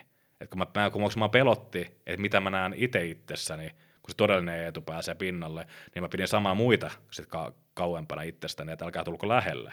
Ja mulla tulikin paljon sellaisia niin kuin naamaongelmia tai muuta, siis, siis puhutaan naamaongelmista, niin tuli siellä. siellä ja tota, Olisitko sä oikeasti halunnut kuitenkin, että sit sä olisit saanut ihmisiä lähelle ja hyväksyntää? Oliko se siellä taustalla kuitenkin? No totta kai, mutta se oli, se oli niin pelottavaa, kun niin. en mä tiedä, mitä se tarkoittaa. Niin. En, mä, en, en, en, mä, niin kuin, mä en ymmärtänyt, mitä on oikeat tunteet. Kun mä, ainoa, mitä mä yrittänyt siihen päivään mennessä, oli, oli padota niitä tunteita. Mm. Enpä tiedä, onko se kiinnittänyt huomioon, kun sä puhut tuosta noista vuosista, kun sä olit käyttäjä, niin sä, siellä ei ole hirveästi mitään tunnesanoja. Ei Et se ei. on niin kuin, sä puhut tosi silleen niin kuin tekemisien kautta, mm. ei sitä kautta, että miltä se tuntuu. No ei siis, eihän siellä ollut mitään muuta tarkoitusta ollutkaan kuin se, että, että, että ei tuntisi mitään. Ja kun se, on se maailma, siis se on silloin ollut aina, aina niin kuin aika kylmää, että mä oon hyväksikäyttänyt ihmisiä, ihmiset on hyväksikäyttänyt mua. mua. Että esimerkiksi se asuntojuttu, niin kaikki, kaikki oli mun kavereet sen takia, niillä oli asunto, mihin, koska suurimman osalla ei ollut asuntoa. Sitten siellä kävi, niin kuin, siellä kävi ihan 14-vuotias 30 kävi tyyppejä kuosaamassa. Että se oli vaan sillä että tänne pääsee. Jos joku, joku oli hatkoilla, mä sanoin, että totta kai mun, mun luokse, mä olin itse aikaisemmin hatkoilla, niin mä niin ihmiset hyväksikäytti mua ja mä hyväksikäytin ihmisiä sillä, sillä, että mä sain vähän niin kuin seuraa sinne ja se oli ok mulle. Että ei mulla ollut muodostunut kummastakaan asunnosta mikään sellainen koti. Ja ne oli vaan sellaisia kuosikämppiä. Millaisia tunteisit niihin väleihin, kun ei ollut sitä kamaa, ne liittyy? Siis pelkoja. Siis mulla on, mulla, mä muistan vaan, että mulla on ollut, ollut ihan, mulla on pelottanut, mitä tässä tapahtuu. Mulla on ollut, tai siis ne tunteet ehkä ollut sellaisia, että et, et, et mä en tiedä, mitä tässä tapahtuu seuraavaksi. Kun koska aina, aina ne hetket, kun mä oon ollut päihtyneenä, mulla on ollut jotenkin, niin kuin, se on ollut se mun tuttivullo. Että nyt mä pystyn olla, olla vaan niin kuin miettimättä. Mutta sitten kun mä en ole ollut päihtynyt, niin mulla on ollut tosi vaikea olla. Niin kuin sillä mä muistan, että mä oon jotenkin niin kuin sängyssäkin, tai so, mä, mä, kuin sohvalla kyllä aina. Niin mä, mä oon niin kouristellut sillä, kun mä en tiedä, miten päin tässä olisi. Ja sitten on ollut pakko ollut, ollut olla aina jotain, mikä muuttaa sitä tunnetta. Että vaikka vetää tosi paljon röökiä sitten, tai pelaa jotain pleikkaria, tai jotain, jotain ettei mun tarvi hetkeäkään niin kuin jotenkin kuunnella sitä ääntä, mikä mun sisällä on, joka yrittää sanoa vaan, että kaikki on hyviä etu. Niin mä en ole, mä en ole pystynyt ottaa sitä vastaan. Koska mä oon ajatellut koko ajan, että se, niin kuin se Eetu, mikä mun sisällä on, niin se on vääränlainen. Koska sen kokemuksen mä sain silloin ala-asteella, että mä oon vääränlainen. Tai niin, mä, niin mä koin sen. Eihän mä ollut, mutta se, se, se, se oli se mun ymmärrys siitä, että et, et, et, et ihan mitä vaan tap, niin älä kuuntele sitä sisintä. Niin ja silloin kuka aikuinen ei just sanonut, että sä et ole vääränlainen, että mm. se mitä sulle tehdään on väärin. Jonkun olisi mennyt puolustaa sua, mm, kyllä. sitä pientä poikaa. Kyllä. Ja sitä, että se saa olla herkkä ja ujo ja että et se, että et onko se äiti minkä sukupuolisten ihmisten kanssa, niin se ei ole muiden asia itse asiassa. Mm, kyllä. Ja sitten siis sekin, että se on ihan ok. Jos, niin. jos mulla oltaisiin avattukin sitä asiaa vähän, niin se olisi ollut, ollut ehkä vähän, sitten olisi tullut, tullut normaali. Että okei, niin kun mä sanoin, että se on tuonut mulle sen, että mä oon huomattavasti suvaitsevaisempi kuin moni muu saattaisi olla olla, kun sä saanut, saanut tämän kattonut sitä vieressä, se on ollut aina mulle ihan ok, että on ihmiset mihin päin on suuntautunut vaan, tai, tai niin kuin naisia tai miehiä, tai, tai ei mihinkään, niin se on ollut mulle aina ihan fine. Mutta se, että, että se on ollut tosi hämmentävää vaan. Niin sulta ei ole hirveästi kysytty, että miltä tämä tuntuu susta? No ei hirveästi, ja jos on kysytty, niin sit mä oon vaan, siis, tota, mä oon vaan vähän niin kuin ohittanut sen kysymyksen. Et mä, mä, mä oon yrittänyt vaan niin kuin sit tehdä jonkun, että mä oon niin kuin mulla on yksi, yksi osa musta on ollut, se on ollut sen porukan pelle, että sitten sellaisen niin kuin, äh, naurasti, että vähän niin kuin, että on voinut tuntua joku kysymys tosi pahalta ja viiltää syvältä, mutta mä oon vähän niin kuin naurahtanut sen päälle vaan. Olisiko siinä ollut mahdollisuus ennen sitä, kun sä siirryt siihen pellen rooliin, niin mahdollista kysyä siltä Eetulta vielä, että miltä tuntuu? Olisi olis varmasti, varmasti että tota, ää, Sieltä mu- pieneltä pojalta. Joo, Mä muistan, muistan sellaisessa, mä oon seurustellut yhden Sofian kanssa, ja tota, ää, mä muistan, että mä oon halunnut oikeasti, että se olisi oikea ihmissuhde. Mä oon halunnut, että siinä olisi niitä oikeita tunteita. Ja mä muistan, että mä oon valehdellut äitille, että Sofia on raskaana, koska, koska se, se jotenkin se, se, se mielikuva saisi niin kuin, perheestä on ollut, että mä haluaisin, se, se, että se olisi jotain, mitä mä haluaisin, mutta mä en ymmärtänyt, mitä se tapahtuisi. Ja meidän suhde oli hyvin katkonainen, ja sitten Sofiahan jätti mut sitten, ihan vaan se laittoi mulle tekstiviestiä ja jätti mut, niin sitten tuli taas musertava kokemus siitä, että et, et, et, et, et ehkä sellaista ei ole mulle luvassa. Ja jotenkin niin kuin, se, vaan, se vaan muutti sitä asiaa sitten vahvemmin siihen suuntaan, että et, et, et, et se on niin kuin se mun juttu. Ja tota, mm, mähän siis, mä olin sitten siellä päihdekuntoutuksessa, olin miltei yhdeksän kuukautta. Mä keskeytyin sen välissä kerran, ja mä otin mun ikäis, mulla kaksi ikäisäkillistä vaatteita, ja lähdin Tampereen lampsiin, mä olin sanonut jotain kuntoutusrahaa tilille, ja lähdin kuosaamaan sitten siinä. Siinä meni kaksi päivää, niin mä päädyin siihen asunnottomien märkäpuolelle, märkäpuolelle nukkumaan häntä koipien välissä. Soitin sen, soitin sen päihdekuntoutuksen, pääsinkö takaisin, ja pääsinkin takaisin, ja tota, no ei sitten silti siis senkään jälkeen oikein tullut mitään. Mä en pystynyt sopeutumaan sääntöihin ja yhteisöasettamiin rajoihin ja sitten tota, mun tulos kirjattiin sitten kymmenen päivää ennen hoidon loppuun. Saiko se terapiaa missään vaiheessa? No siis siellä on siis sellaisia, ää, se, oli, se oli yhteishoito. Eli sitten sinänsä, sinänsä ei sellaista niinku terapiallista, että siellä oli oma, oma, oma ohjaajat oli, mutta mun oma ohjaaja ei ehkä ollut ihan paras siinä hommassa. Tämä oma ohjaaja siis sai myöhemmin potku, potkut sieltä, kun oli käynyt käsiksi, käsiksi yhteen asiakkaaseen. Ja tota, sen kanssa ei hirveästi mistään tunteista puhuttu. Et ehkä, että miten, miten menee kuntoutuksessa, kuntoutuksessa ja ootko tehnyt tehtävät. Mutta sen ja... sä manipuloit mennen tulle ja palatessa, eikö niin? No aika lailla, lailla. eikä mut tarvinnut ehkä edes manipuloida, vaan musta tuntuu, että tätä työntekijää ei oikeastaan edes kiinnostanut. Että hän halusi hoitaa vaan työnsä, vähän niin kuin, että, että sillä niin kuin sinne päin. Miten sut olisi saanut siitä heräämään? Jos sä nyt ajattelet, olisiko, olisiko siinä vaiheessa ollut jo mahdollista niin kuin auttaa sitä Eetua paljastumaan itselleen? Toi, toi on tosi vaikea kysymys, koska mä en tiedä, mitä siinä... Mä, mä oon aina sanonut, sanonut että, että musta tuntuu, että, että mun tie, tie on mennyt niin kuin se on kuulunut mennä. Mä uskon tarkoitukseen, mä uskon johdatukseen, mä uskon, että asiat tapahtuu syystä. Ja mä mä, mä en nyt yritä, yritä viitata, että, niin kuin, että mä en yritä sanoa, että mä olisin niin kuin joku Jeesuksen toisen tuleminen, että mun piti kärsiä, että mä voin jakaa, jakaa tiettyjä juttuja eteenpäin, mutta mä, mä koen, että mun piti kärsiä, että mä oon löytänyt itteni ja että mä oon jakamassa sitä tarinaa, että mä oon tekemässä sitä työtä, mitä mä teen. Mä, mä koen, että ne kaikki asiat on sellaisia, mitä mun on kuulunut kokea. Että et totta kai niin mä, kyllä, mä, kyllä mä koen, että et, et, en ehkä koe, että siinä, siinä vaiheessa oltaisiin voitu tehdä mitään mun kohdalla, mutta ky, kyllä siinä voi vaikuttaa paljon niin kuin yksilön kohdalla. Et, et, et, et, et se, että et, et, et pääsisi se, se, niin kuin se päihdeongelma ja nuori aikuinen pääsi keskustelemaan sit sisimmästä. Et se on vähän aina herkkää, että miten, miten se löytää sen oikean lähestymistavan. Et se on ehkä jopa tuurista kiinni, että minkälainen se oma työntekijä sattuu kenenkin kohdalle, että millä tavalla. Et siitä tuli enemmän sit siis tästä mun oma, oma työntekijästä tuli sit sellainen niin kuin isähahmo, ensimmäinen isähahmo, mikä mulla on ikin ollut, niin tuli sellainen, mikä että mä oon hyväksyntä. Ja sen takia mä en kertonut hänelle sit niitä oikeat tunteita, koska pelotti, että, että, että se ei ole ok sitten. Että sekin oli yksi syy, syy jos näin jälkikäteen miettii, että en mä, en mä sitten viittynyt, kun ne tuntuu ne tunteet heikkoudelta. Ne tuntuu, että jos mä myönnän tällaisia, niin mä oon heikko – vaan mä koko ajan vaan todistelen, kuinka hyvin mun menee täällä, täällä kuntoutuksessa. Ja sitten se, että et, et mä opin sellaisen, niin kuin, puhutaan toipumiskielestä. Eli mä opin puhumaan sillä, että se kuulostaa hirveän kivalta, mutta sisällä ei oikeasti... Sä opit sanomaan oikeat sanat. Kyllä, kyllä. Törmään tähän terapeuttinakin, että kyllähän terapeuttejakin voi huijata, eikä sitä ole aina helppo huomata, mm. että nyt tuo ihminen ei puhu totta. Mm. Että se mä sa- saan tuosta kyllä kiinni, ja siinäkin hän on takana se sun hyväksynnän tarve. Kyllä. Että sä halusit, että se sun ohjaaja, eli e, miten sä sanoit, elämän ensimmäinen isähahmo, mm. että se ei vaan hylkäisi, että et sä tuottaisi sille pettymystä.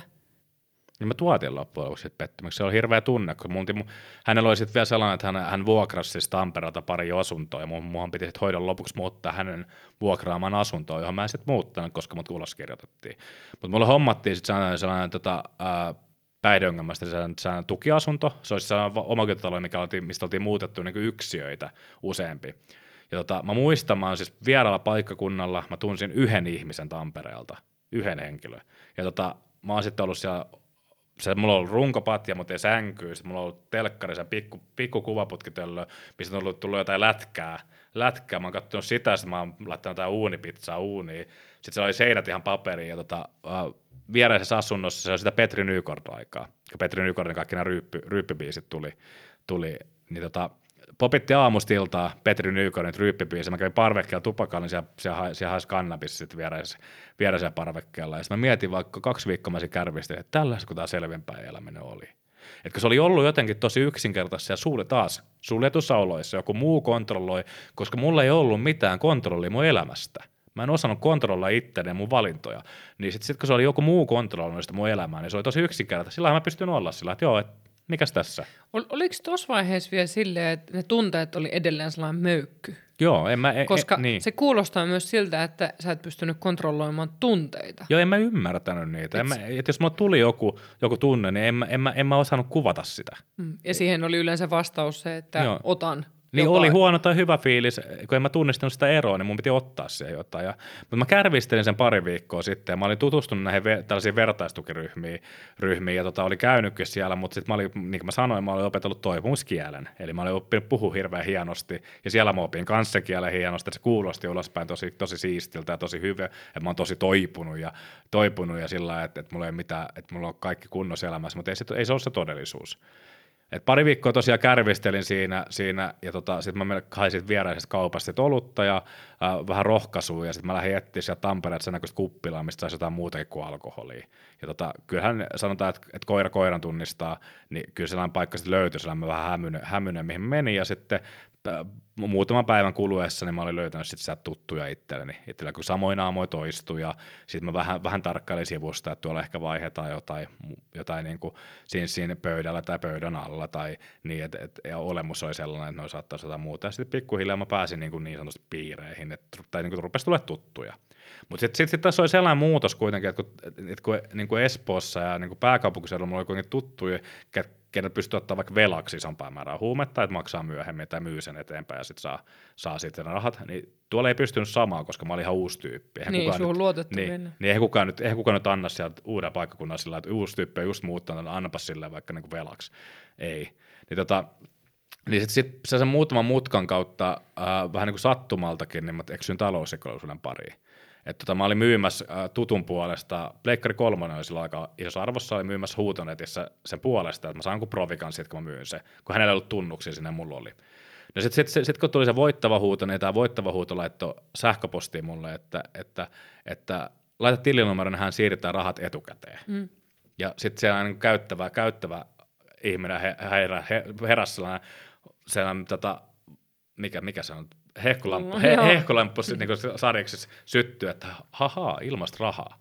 Ja sitten siitä tuli mun seuraava riippuvuus. Eli sitten tuli se vähän, kuin, vähän niin kuin duuni oikein mulle. Että mä, sain sitten, mä halusin jotenkin, mä halusin muuttaa mun elämää. Mä, halusin, halu, mä olisin halunnut aina, että mä oon sellainen joku, joku niin kuin tota, että eli sellaista jetset-elämää, sellainen Hollywood-julkimo, sellainen avoautot ja hotellista hotelliin ja rahat ei lopu kesken. Mä halusin samaa, mutta ei, en mä ollut opiskellut, ei mulla ollut mitään mahdollisuuksia sellaiseen, niin sitten mä rupesin tekemään talousrikoksia. Ja ensimmäisen kerran, kun mä, tota, sit poliisit tuli nappaa, mutta mä olin kolme päivää pidätettynä, pidätettynä, se oli 2009 vuotta silloin. Ja tota, mulle sanottiin vaan, että, että jos et se jatkaa, niin sä et joudukaan näistä vankilaa, että saat, saat näistä ehdollista varmaan sitten. Ja tota, no ei siinä kauan mennyt, kun mä jatkoin sitten taas. taas että mä olin mä mietin vaan, että mistä mä saan rahaa, no tästä mä saan rahaa, koska ne, mä elin toimintatuella ja sehän meni ihan päivässä. Mä menin, menin, menin, kuppilaan yhdeksi illaksi, mä taas tarjoilin menemään ja el- eli ihan holtittomasti, niin sitten mulla loppui taas rahat. Oliko siinä edelleen läsnä se just se hyväksynnän tarve? Totta kai, totta kai. Kyllä mä halusin tar- mä olisin halunnut olla se tyyppi, joka tarjoaa vaan kaikille, on kaikkien kaveria, kaveria, mulla on huumeita ja mulla on, mulla on alkoholia ja mulla on rahaa ja mulla on naisia ja mulla on kaikkea. Ja tota, niin tota, ää, niin se jatkuu kyllä ja sitten ne talousrikokset jatkuu ja sit mä lähdin 19-vuotiaana sitten ensimmäistä kertaa istua vankilaa. vankilaa. Mä lähdin Kylmäkosken, Kylmäkosken suljettuun vankilaan ja se oli ihan hirveä, hirveä tilanne, kun ää, en mä tiennyt mitään vankilasta. Mä olin kuullut jotain pelottavia tarinoita sieltä, mä olin katsonut jotain kylmää rinkiä ja mä mietin vaan, että kenen tyttöystäväksi mä joudun. Joudun. Ja tota, sitten se hirveä tunne sen jälkeen, kun se Kylmäkoskeen, Kylmäkoskeen suljettu vankila, pitää riisua siinä vartijoiden edessä ja sitten mennä kyykkyyn ja ne kattelee fikkaria tuonne peräsuoleen, että onko siellä jotain, jotain ylimääräistä mukana. Ja, mukana ja tota, sitten sit kun mä pääsin osastolle, niin ne kävelytti mut sitten osaston läpi ja mä, mun eka selli oli siellä ihan vika, niin kuin viimeinen selli ja mä muistan vaan, kun katsot, kaikki katsoo ovilta sillä lailla, ja siellä on pelottavia isoja äijiä, tatuoitui, jääkaappipakastimen kokoisia tyyppejä tota, sitten mun ensimmäinen sellikaveri oli sellainen, sellainen Markku, Markku, sellainen, Markku oli joku 44-vuotias ja sanoi, jos on ainakin omien sanoisen mukaan istunut ihan niin kuin, niin kuin äh, nuorisorikollisesta asti, aina joitain pätkiä. Ja Markku ensimmäinen lause mulla oli, että etkä se kuorsaa. Niin mä en uskaltanut vastaa, kun mä kuorsaan vähän. Niin tota Markku sanoi, että edellinen sellikaveri, joka kuorsi, mä tukehdin sen tyynyllä. Ja mä ensimmäisen viikkoon uskaltan nukkua, kun toinen, Oi silmä, ei. toinen silmä auki, kun mä ajattelin, että ei vitsi, että jos mä, jos mä nukahdan kunnolla, niin Markku tukehduttaa mut. Ja sitten kaiken muun tavoin härnäili mua siinä, siinä, siinä otti sen periaatteessa niin kuin se, se, se, seksinkin siihen mukaan sillä tavalla, kun siellä oli sellaiset vanhat Xboxit, mitä, mitkä sai olla siellä, kun niissä on nettiä. Niin tota, mä pelasin Tiger Woods golfia, ja mä olin häviöllä tälle Markulle siinä, ja sanoin, että jos sä häviit mulle, niin se joudut ottaa mut suihin. Ja tota, mua pelotti koko, mä, mä en nyt hävinnyt sitä, joutunut sitä miettiä, miettiä, mutta se, että pari viikkoa Markku, Markku huudatti mua ja mä päätin, että mä en ikinä tuu tänne vankilaan ikinä. No, taas kerran, kun joku muu kontrolloi mun elämää siinä vaiheessa, niin se oli hyvin yksinkertaista. Mutta sitten kun mä vapauduin, vapaus koitti. Kauan sä olit sillä kertaa? Ää, Mä olin silloin, olisiko, olisiko mä sen poliisivankila-ajan kanssa ollut yhteensä puoli vuotta kokonaisuudessaan. No sitten mä vapauduin taas, taas ja tota, ää, tai se vapauduin ensimmäisen kerran silloin, silloin ja tota, sitten kun se vapaus taas koitti, niin sitten mä olin taas lähti samaan radalle. Ja oikeastaan mun elämä meni aika pitkälti seuraavat kahdeksan vuotta niin, että et, et mä retkahdin käyttämään. Et mä, saan, mä olin vankilassa pääosin joka kerta, mä olin selvimpää siellä, koska se oli, joku, joku, joku määritti sun päivän. Oliko se turvassa jo? Joo, siis mä, mä olin turvassa itseltäni. Ja kyllä mä oon jälkikäteen sanonut, että vankilat on pelastanut mun hengen. Ja sähän sanoit jo aikaisemmin siitä, että kumpa se nuorisokoti olisi ollut jossain muualla kuin Espoossa. Kyllä. Tai että se olisi ollut tiukempi, että mm. joku olisi tajunnut, että sä tarvit tiukemmat rajat siihen ja joku olisi opettanut sua hallitsemaan elämää. Mm, kyllä. Ja sit siellä, siellä, siellä ei pystynyt päättämään omasta elämästään, vaan sieltä, sieltä se kontrolli tuli ulkopuolelta, niin se oli aina helppo olla siellä selvinpäin. Mutta sekin on hankala, että jos se kontrolli tulee kokonaan ulkopuolelta, mm. että kun sä olisit tarvinnut välimallia. Kyllä, kyllä. Mutta sitten aina kun mä vapauduin, niin mä aina retkahdin pikku, mä saatoin olla hetken aikaa vertaistukiryhmissä, hetken aikaa sinnitellä, sitten todeta, että tämä selvinpäin eläminen on ihan perseestä, ja sitten sit taas retkahdin käyttämään, sitten taas rikoksia, ja pystyy mahdollistamaan sen käyttämisen, ja sitten taas vankilaa. Ja sama, samassa loopissa meillä aika kahdeksan vuotta. Oliko toikin edelleen toi kahdeksan vuotta sitä aikaa, kun tunteet oli edelleen se möykky? No en mä, en mä tiedä mistään tunteista. Mitä, en, ei mulla ollut mitään haju, mitä ne on. Tai kun mä olin koko ajan vapadonnut niitä ja ei varsinkaan missään vankilassa mistään tunteista puhuta. Siellä jos puhuu, rupeaa sellikaverissa puhuu tunteesta, niin vetäisi varmaan turpaa suoraan. Sitten, niin kuin, ei nyt joka, ei, ei voi yleistää, että kyllä se varmasti on ihmisiä, jotka puhuu tunteista. Mutta en mä ainakaan uskaltanut puhua tunteista kun mä pelotti, että jos, jos mä näille, näille tyypeille kerron mun tunteesta, niin sitä käytetään varmasti hyväkseen. Miten se on vaikuttanut suhun toi vankilassa olo, noin jaksot?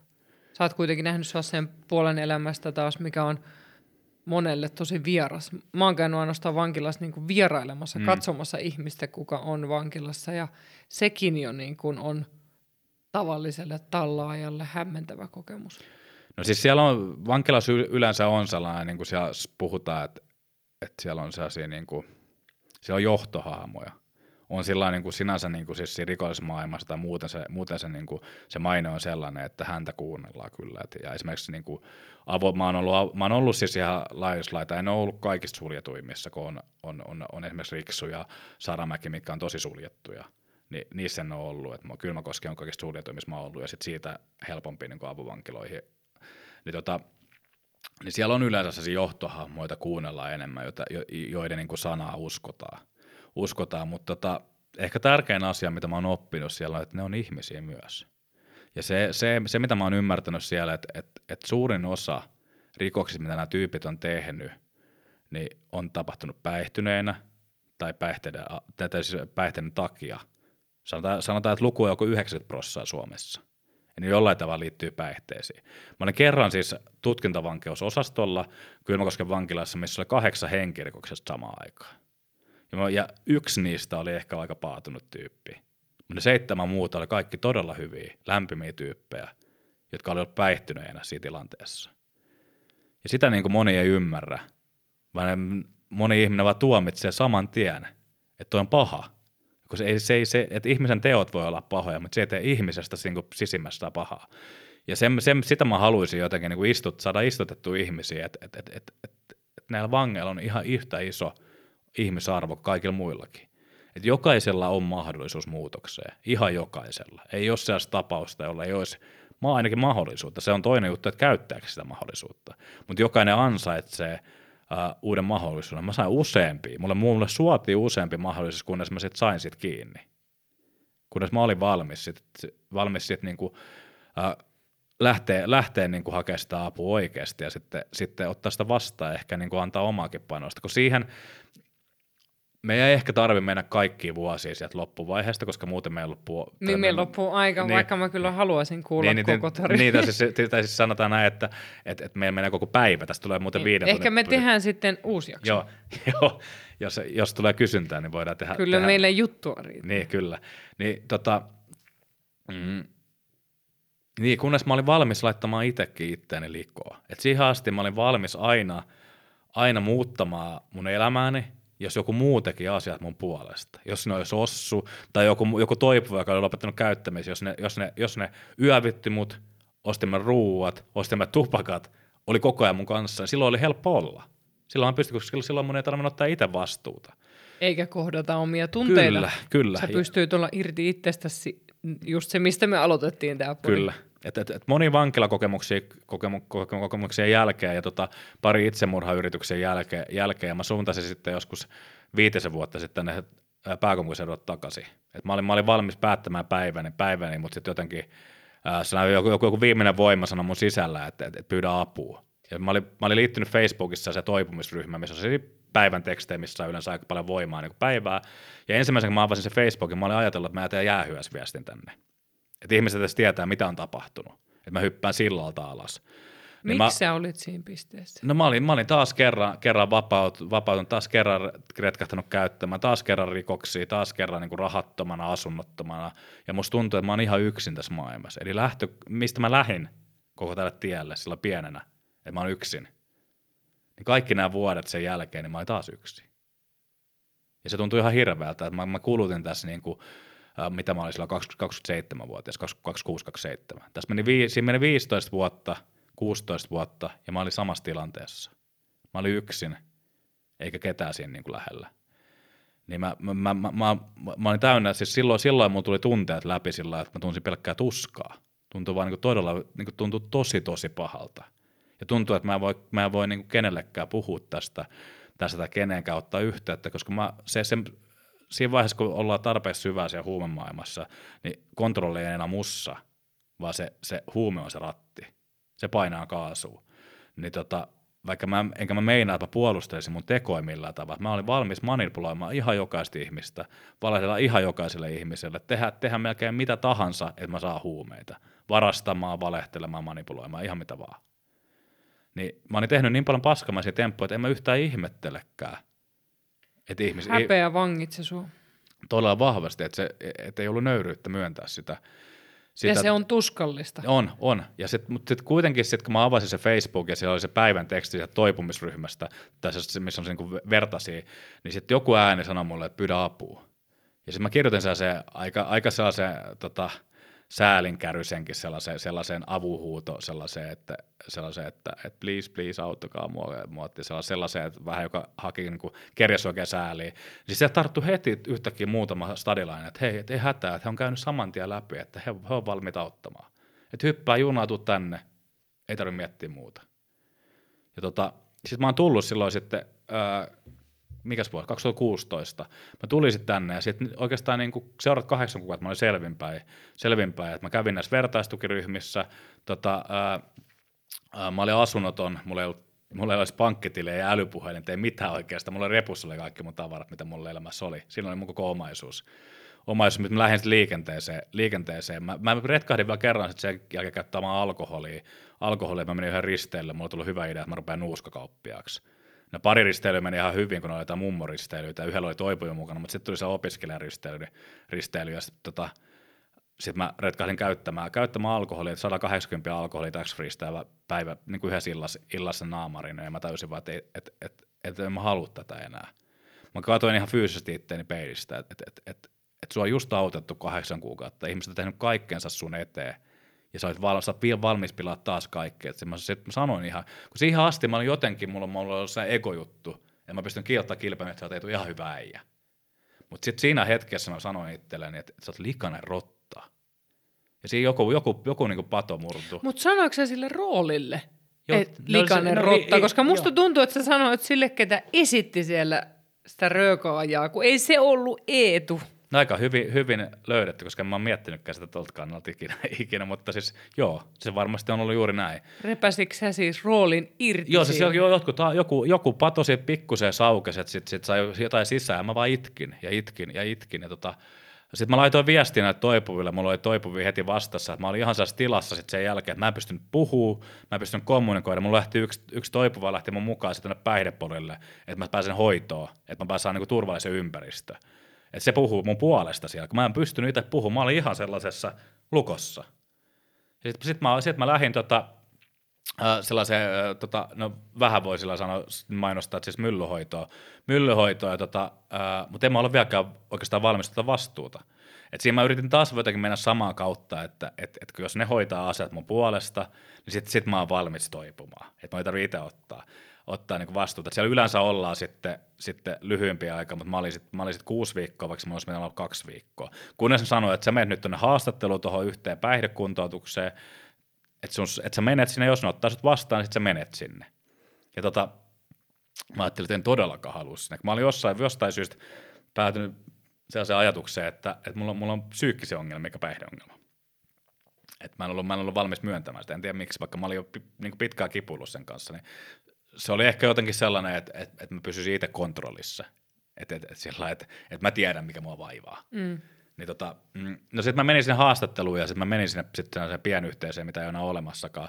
Silloin pidettiin pienyhteisöön ja siellä mä rupesin harjoittelemaan, mä olin yhteensä kymmenen, kymmenen kuukautta. Ja siellä mä rupesin harjoittelemaan sit sitä, että mitä on tehdä ruokaa, mitä on tehdä laskuja, mitä, mitä maksaa puheenlasku, mitä on kohdata ihmisiä, vaikka vituttaisi niin paljon, niin miten olla siinä tilanteessa, diilata se, niin kuin se tilanne selvinpäin, puhua se halki miten vaikka raivas, raivostut toiselle tyypille ja silti olla hetken päästä sen kaveri vieläkin. Ja siis niin kuin mä, tunnetaitoja. Tun, joo, tunnetaitoja, me ruvettiin harjoittelemaan niitä. Että mä sain huutaa, yhteisö kesti sen, mä sain sit palautetta, välillä me saunalle miettimään peilin ääreen, ääreen pariksi tunniksi se kysymyksiä, mitä yhteisöllä on, ja mulla ei ole mitään häiriöitä, vaan mä olin miettinyt kysymyksiä vaan. Ja noi kaikki jutut tuossa oli just sellaisia oikeat kokemuksia. Sitten mä, mulla oli yksi ihmissuhde siinä, mihin mä yritin ripustautua sillä, että, että vähän niin kuin, että korjaa mut kuntoon. Niin jälleen joku muu Joo, olisi. joo niin ja se, sehän työs, hänhän työs pois, mikä oli ihan oikea teko. Mä loukkaannuin syvästi silloin, että mitä sä voit jättää mut ei me seurusteltu, mä olin heti, heti se oli niin häiriintynyt se kuva mulle, että mä olin heti ensimmäisestä päivästä lähtien niin tyyliin valmis seurustelee. Mä olin jo miettinyt pitkälle sillä vuoden päästä, että mä asutaan yhdessä ja niin kuin tätä, sillä, sillä, että se oli niin häiriintynyt se juttu, mutta se oli, se oli, se oli just oikea liike, että, että hän dumppasi mut. Sitten mulla oli muutama sellainen irtosuhde, joka antoi mulle kanssa kokemuksen, että yhtäkkiä kun mulla ei olekaan niitä päihteet enää, niin sitten kun mä olin niin irtosuhteessa, mä vähän, niin kuin, vähän niin kuin hylkäsin sen, sen naisen siinä, niin mä sain sen kokemuksen, että mä joudun tuntea sen kaiken sen, mikä tuntuu pahalta.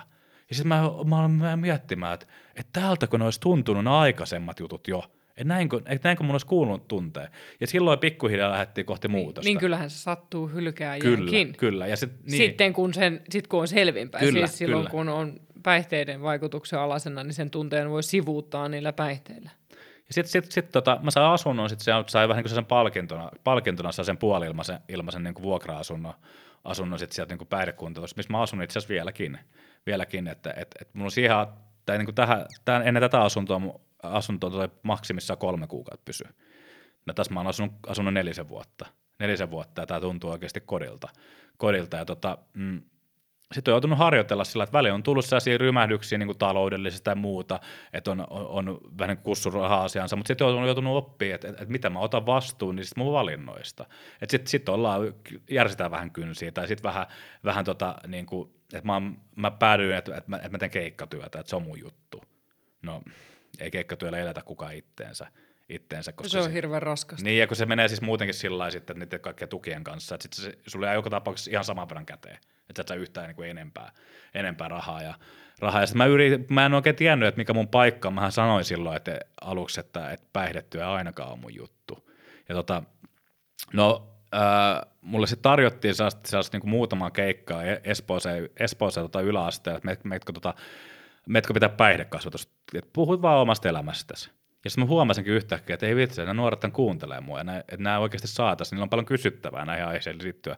liittyen sitten se vähän jäkytemään sillä, että okei, tuo oli ihan kiva juttu, ja mä teen sitä silloin tällöin, ja sitten tuli just se keikkatyö. keikkatyö. Mutta sitten mä päädyin sellaiseen, että, että, että, että, että entä jos tämä Suomi ei olekaan mun juttu. Mä rupesin, hyppäsin kansainväliseen vapaaehtoistuuniin, että aluksi mä menin Kroatiassa se pysyväiskulttuurifarmille, pariksi viikkoa, missä me asuttiin teltoissa ja ää, tätä autettiin, autettiin kyläläisiä, 220 asukasta siinä kylässä, autettiin niitä siellä ympäriinsä ja se oli siisti kokemus, kokemus niin sitten mulle tuli tarjota sen mahdollisuus ää, lähteä vuoden projektiin Bulgariaan. Bulgarian Sofia se Youth Centerillä hommiin ja mut valittiinkin siihen, sit, siihen tota, mukaan. Ja, no sitten mä päätin hypätä vähän kuin tuntemattomaan, että mä vuokrasin tuon asunnon, niin kuin alvuokrasin eteenpäin, eteenpäin ja tota, äh, lähdin sen Bulgaariaan ja sitten se ei ollut kyllä yhtään sitä, mitä, mitä sen piti olla. Et mä olin loppujen lopuksi kolme ja puoli kuukautta äh, se, se Youth, Centeri, Youth Centeri niin vastaava tyyppi joi bissejä siellä Youth Centerillä ja sitten saattoi polttaa sivukujalla pilveä, pilveä kavereiden kanssa. Et se, se, oli ihan kaikkea Se olikin mu- sitten kaikkea muuta. Joo, ja välillä saatiin ruokarahat myöhässä ja kaikki muutkin oli vähän niin kuin sinne päin. Se pitää olla valmis Youth Centeri sillä että kaikki on rempattu valmiina, niin se oli ihan kuin läävä siellä. Meidän piti piti niin kuin, että me mentiin sinne vapaaehtoistyöntekijöinä, mutta se, hän oletti, että hän, hän saa, hän saa niin kuin puoli-ilmaisia työntekijöitä, tai ilmaisia työntekijöitä, koska se meidän, meidän ylläpitorahat tulee, niin kuin, tulee sitten niin kuin EUlta. Niin tota, hän oletti, että hän saisi niin työntekijöitä sinne. No sitten sit, sit muutaman riidan jälkeen mä päädin, sitten siinä oli ihan hirveä, hirveä tilanne sellainen, että mulla ei ollut rahaa just sillä hetkellä, ja tota, hän olisi pitänyt ostaa mulle tota, lentoliput takaisin Suomeen sitten, hän ei suostunut sitten ostamaan niitä, niin mun kaveri sitten pelasti mut ja sanoi, että hän ostaa, että tuu takaisin vaan. Sitten mä jouduin jonkun kuukauden siinä, kun siinä, on kuukauden irtisanomassa aika siinä alivuokralais, alivuokralaissopparissa, niin tota, se, että et, et joudun kuukauden olla kaverien sohvilla, että pääsin takaisin kotiin. Ja sitten sit lähtiin sitten hakemaan sitä vähän sitä suuntaa. Mä menin kokemusasiantuntijakoulutuksessa ja keijokoulutuksessa tuolla Laurea ammattikorkeakoulussa, koulussa, tota, joka kesti sen kolmisen kuukautta. Menin sinne ja sitä kautta oikeastaan sitten rupesin tajumaan, että et, et, et mulla on tällä sektorilla tosi paljon annettavaa. Ja sitten sit, sit, sit mä vähän niin kuin mä olin, mulla oli pari tuttua ollut se freestyle duunissa, duunissa pitämässä päihdekasvatustunteja, luentoi ja muita niin vanhempainiltoja. Ja sitten mä kiinnosti hirveästi, niin mä päätin vaan laittaa, että hei mä laitan niille viestiä. Sinne haastattelun, mutta teki niiden lehteen, lehtiä teki musta jutu, jutuja ja sitten mä päädyin vaan, että, tai he sanoivat, että todellakin otetaan duunia. Siellä mä oon vielä nykypäivänäkin toisena päihdeohjaajana, mulla on työpari siinä ja työpari nyt ei alkaudu tällä hetkellä, mä oon ainoa jokin alkautuu meistä, että pitää nyt päihdekasvatus tuntee yläasteella ja välillä, välillä pidän vanhempainiltoja sun muuta. Sä teet ja, aika paljon kaikkea.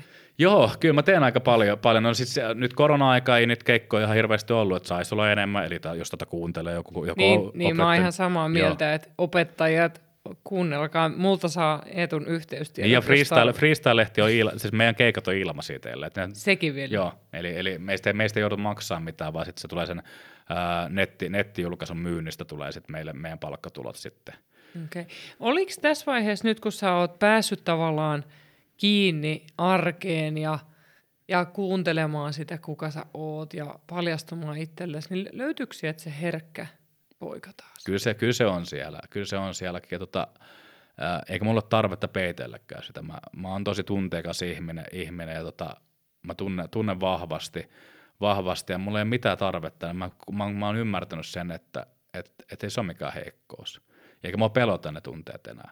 Et, et se alku oli ihan hirveä. Et se, mulla oli aluksi oli puoli vuotta mielialalääke, koska sitten kun mä rupesin tuntemaan, ne tunteet meni ylhäältä alas sillä ihan täysiin. Niin sitten se tasasi niitä siinä vaiheessa vähän. Mutta sitten mä päätin, että mä en halua, että mä oon minkään, vaikka, että vaikka se ei ole päihde, niin mä en halua, että mä oon minkään aineen kontrolloima. Ja sitten mä päätin kokeilla, kun mä sanoin silloin, mä kokeilin vielä se yhteisöhoidossa sitä. Ja tota, alku oli ihan hirveätä, mutta me, juteltiin sen tota, sairaalan työntekijän kanssa, että ne on siellä ne apteekissa ne lääkkeet, jos tarvii sitten. Että voi aina aloittaa uudestaan, kokeillaan nyt ilman. Ja siihen se loppui. Sitten, sitten mä lopetin röökin polton sen jälkeen aika nopeasti, nopeasti ja mä halusin, halusin päästä noista jutuista eroon. Että on ollut välillä kanssa sellaista ailahtelua, että mulla on ollut noita muita, muita juttuja, millä on yrittänyt sitten kontrolloida tunteet. Niin sä sanoit siitä joo, syömisestä. Esimerkiksi se ahmiminen, ahmiminen, jossain vaiheessa se videopelaaminenkin meni yli, yli ja sitten sitäkin joutui kontrolloida. Et, et sit tota, joutunut hakemaan vähän niitä rajoja, koska sit se, mä huomaan, että mä oon kuitenkin tosi, tosi altissa sen vaikutuksille. Et en ehkä, että mä oon niin kaukana, että mä oon viimeksi mitään päihdyttävää ottanut joku neljä ja puoli vuotta sitten. Mutta se, että mä oon kuitenkin niin altis toisille riippuvuuksille, toisille, mitkä antaisi jotain, nopeat helpotusta, että mun pitää kuitenkin olla hereillä. hereillä ja, ja tota, nykypäivä voi sanoa, että mun tunneilma on aika stabiili. Ja tästä unohtuu, että mulla siis, mulla siis mä olin, mä olin yhä koulukeikalla tuossa viime vuoden olisiko ollut siis syyskuuta, syyskuuta niin tota, ähm, Ruskossa, niin mulle tuli puhelu sitten tota, Irtuhumeesta ry toiminnanjohtajalta ähm, tota, Mirka Vainikalta tuli, että hei, että et, et, tota, heiltä puuttuu yksi työntekijä, että et kiinnostaisiko duuni, että haluaisi hyvän tyypin sinne.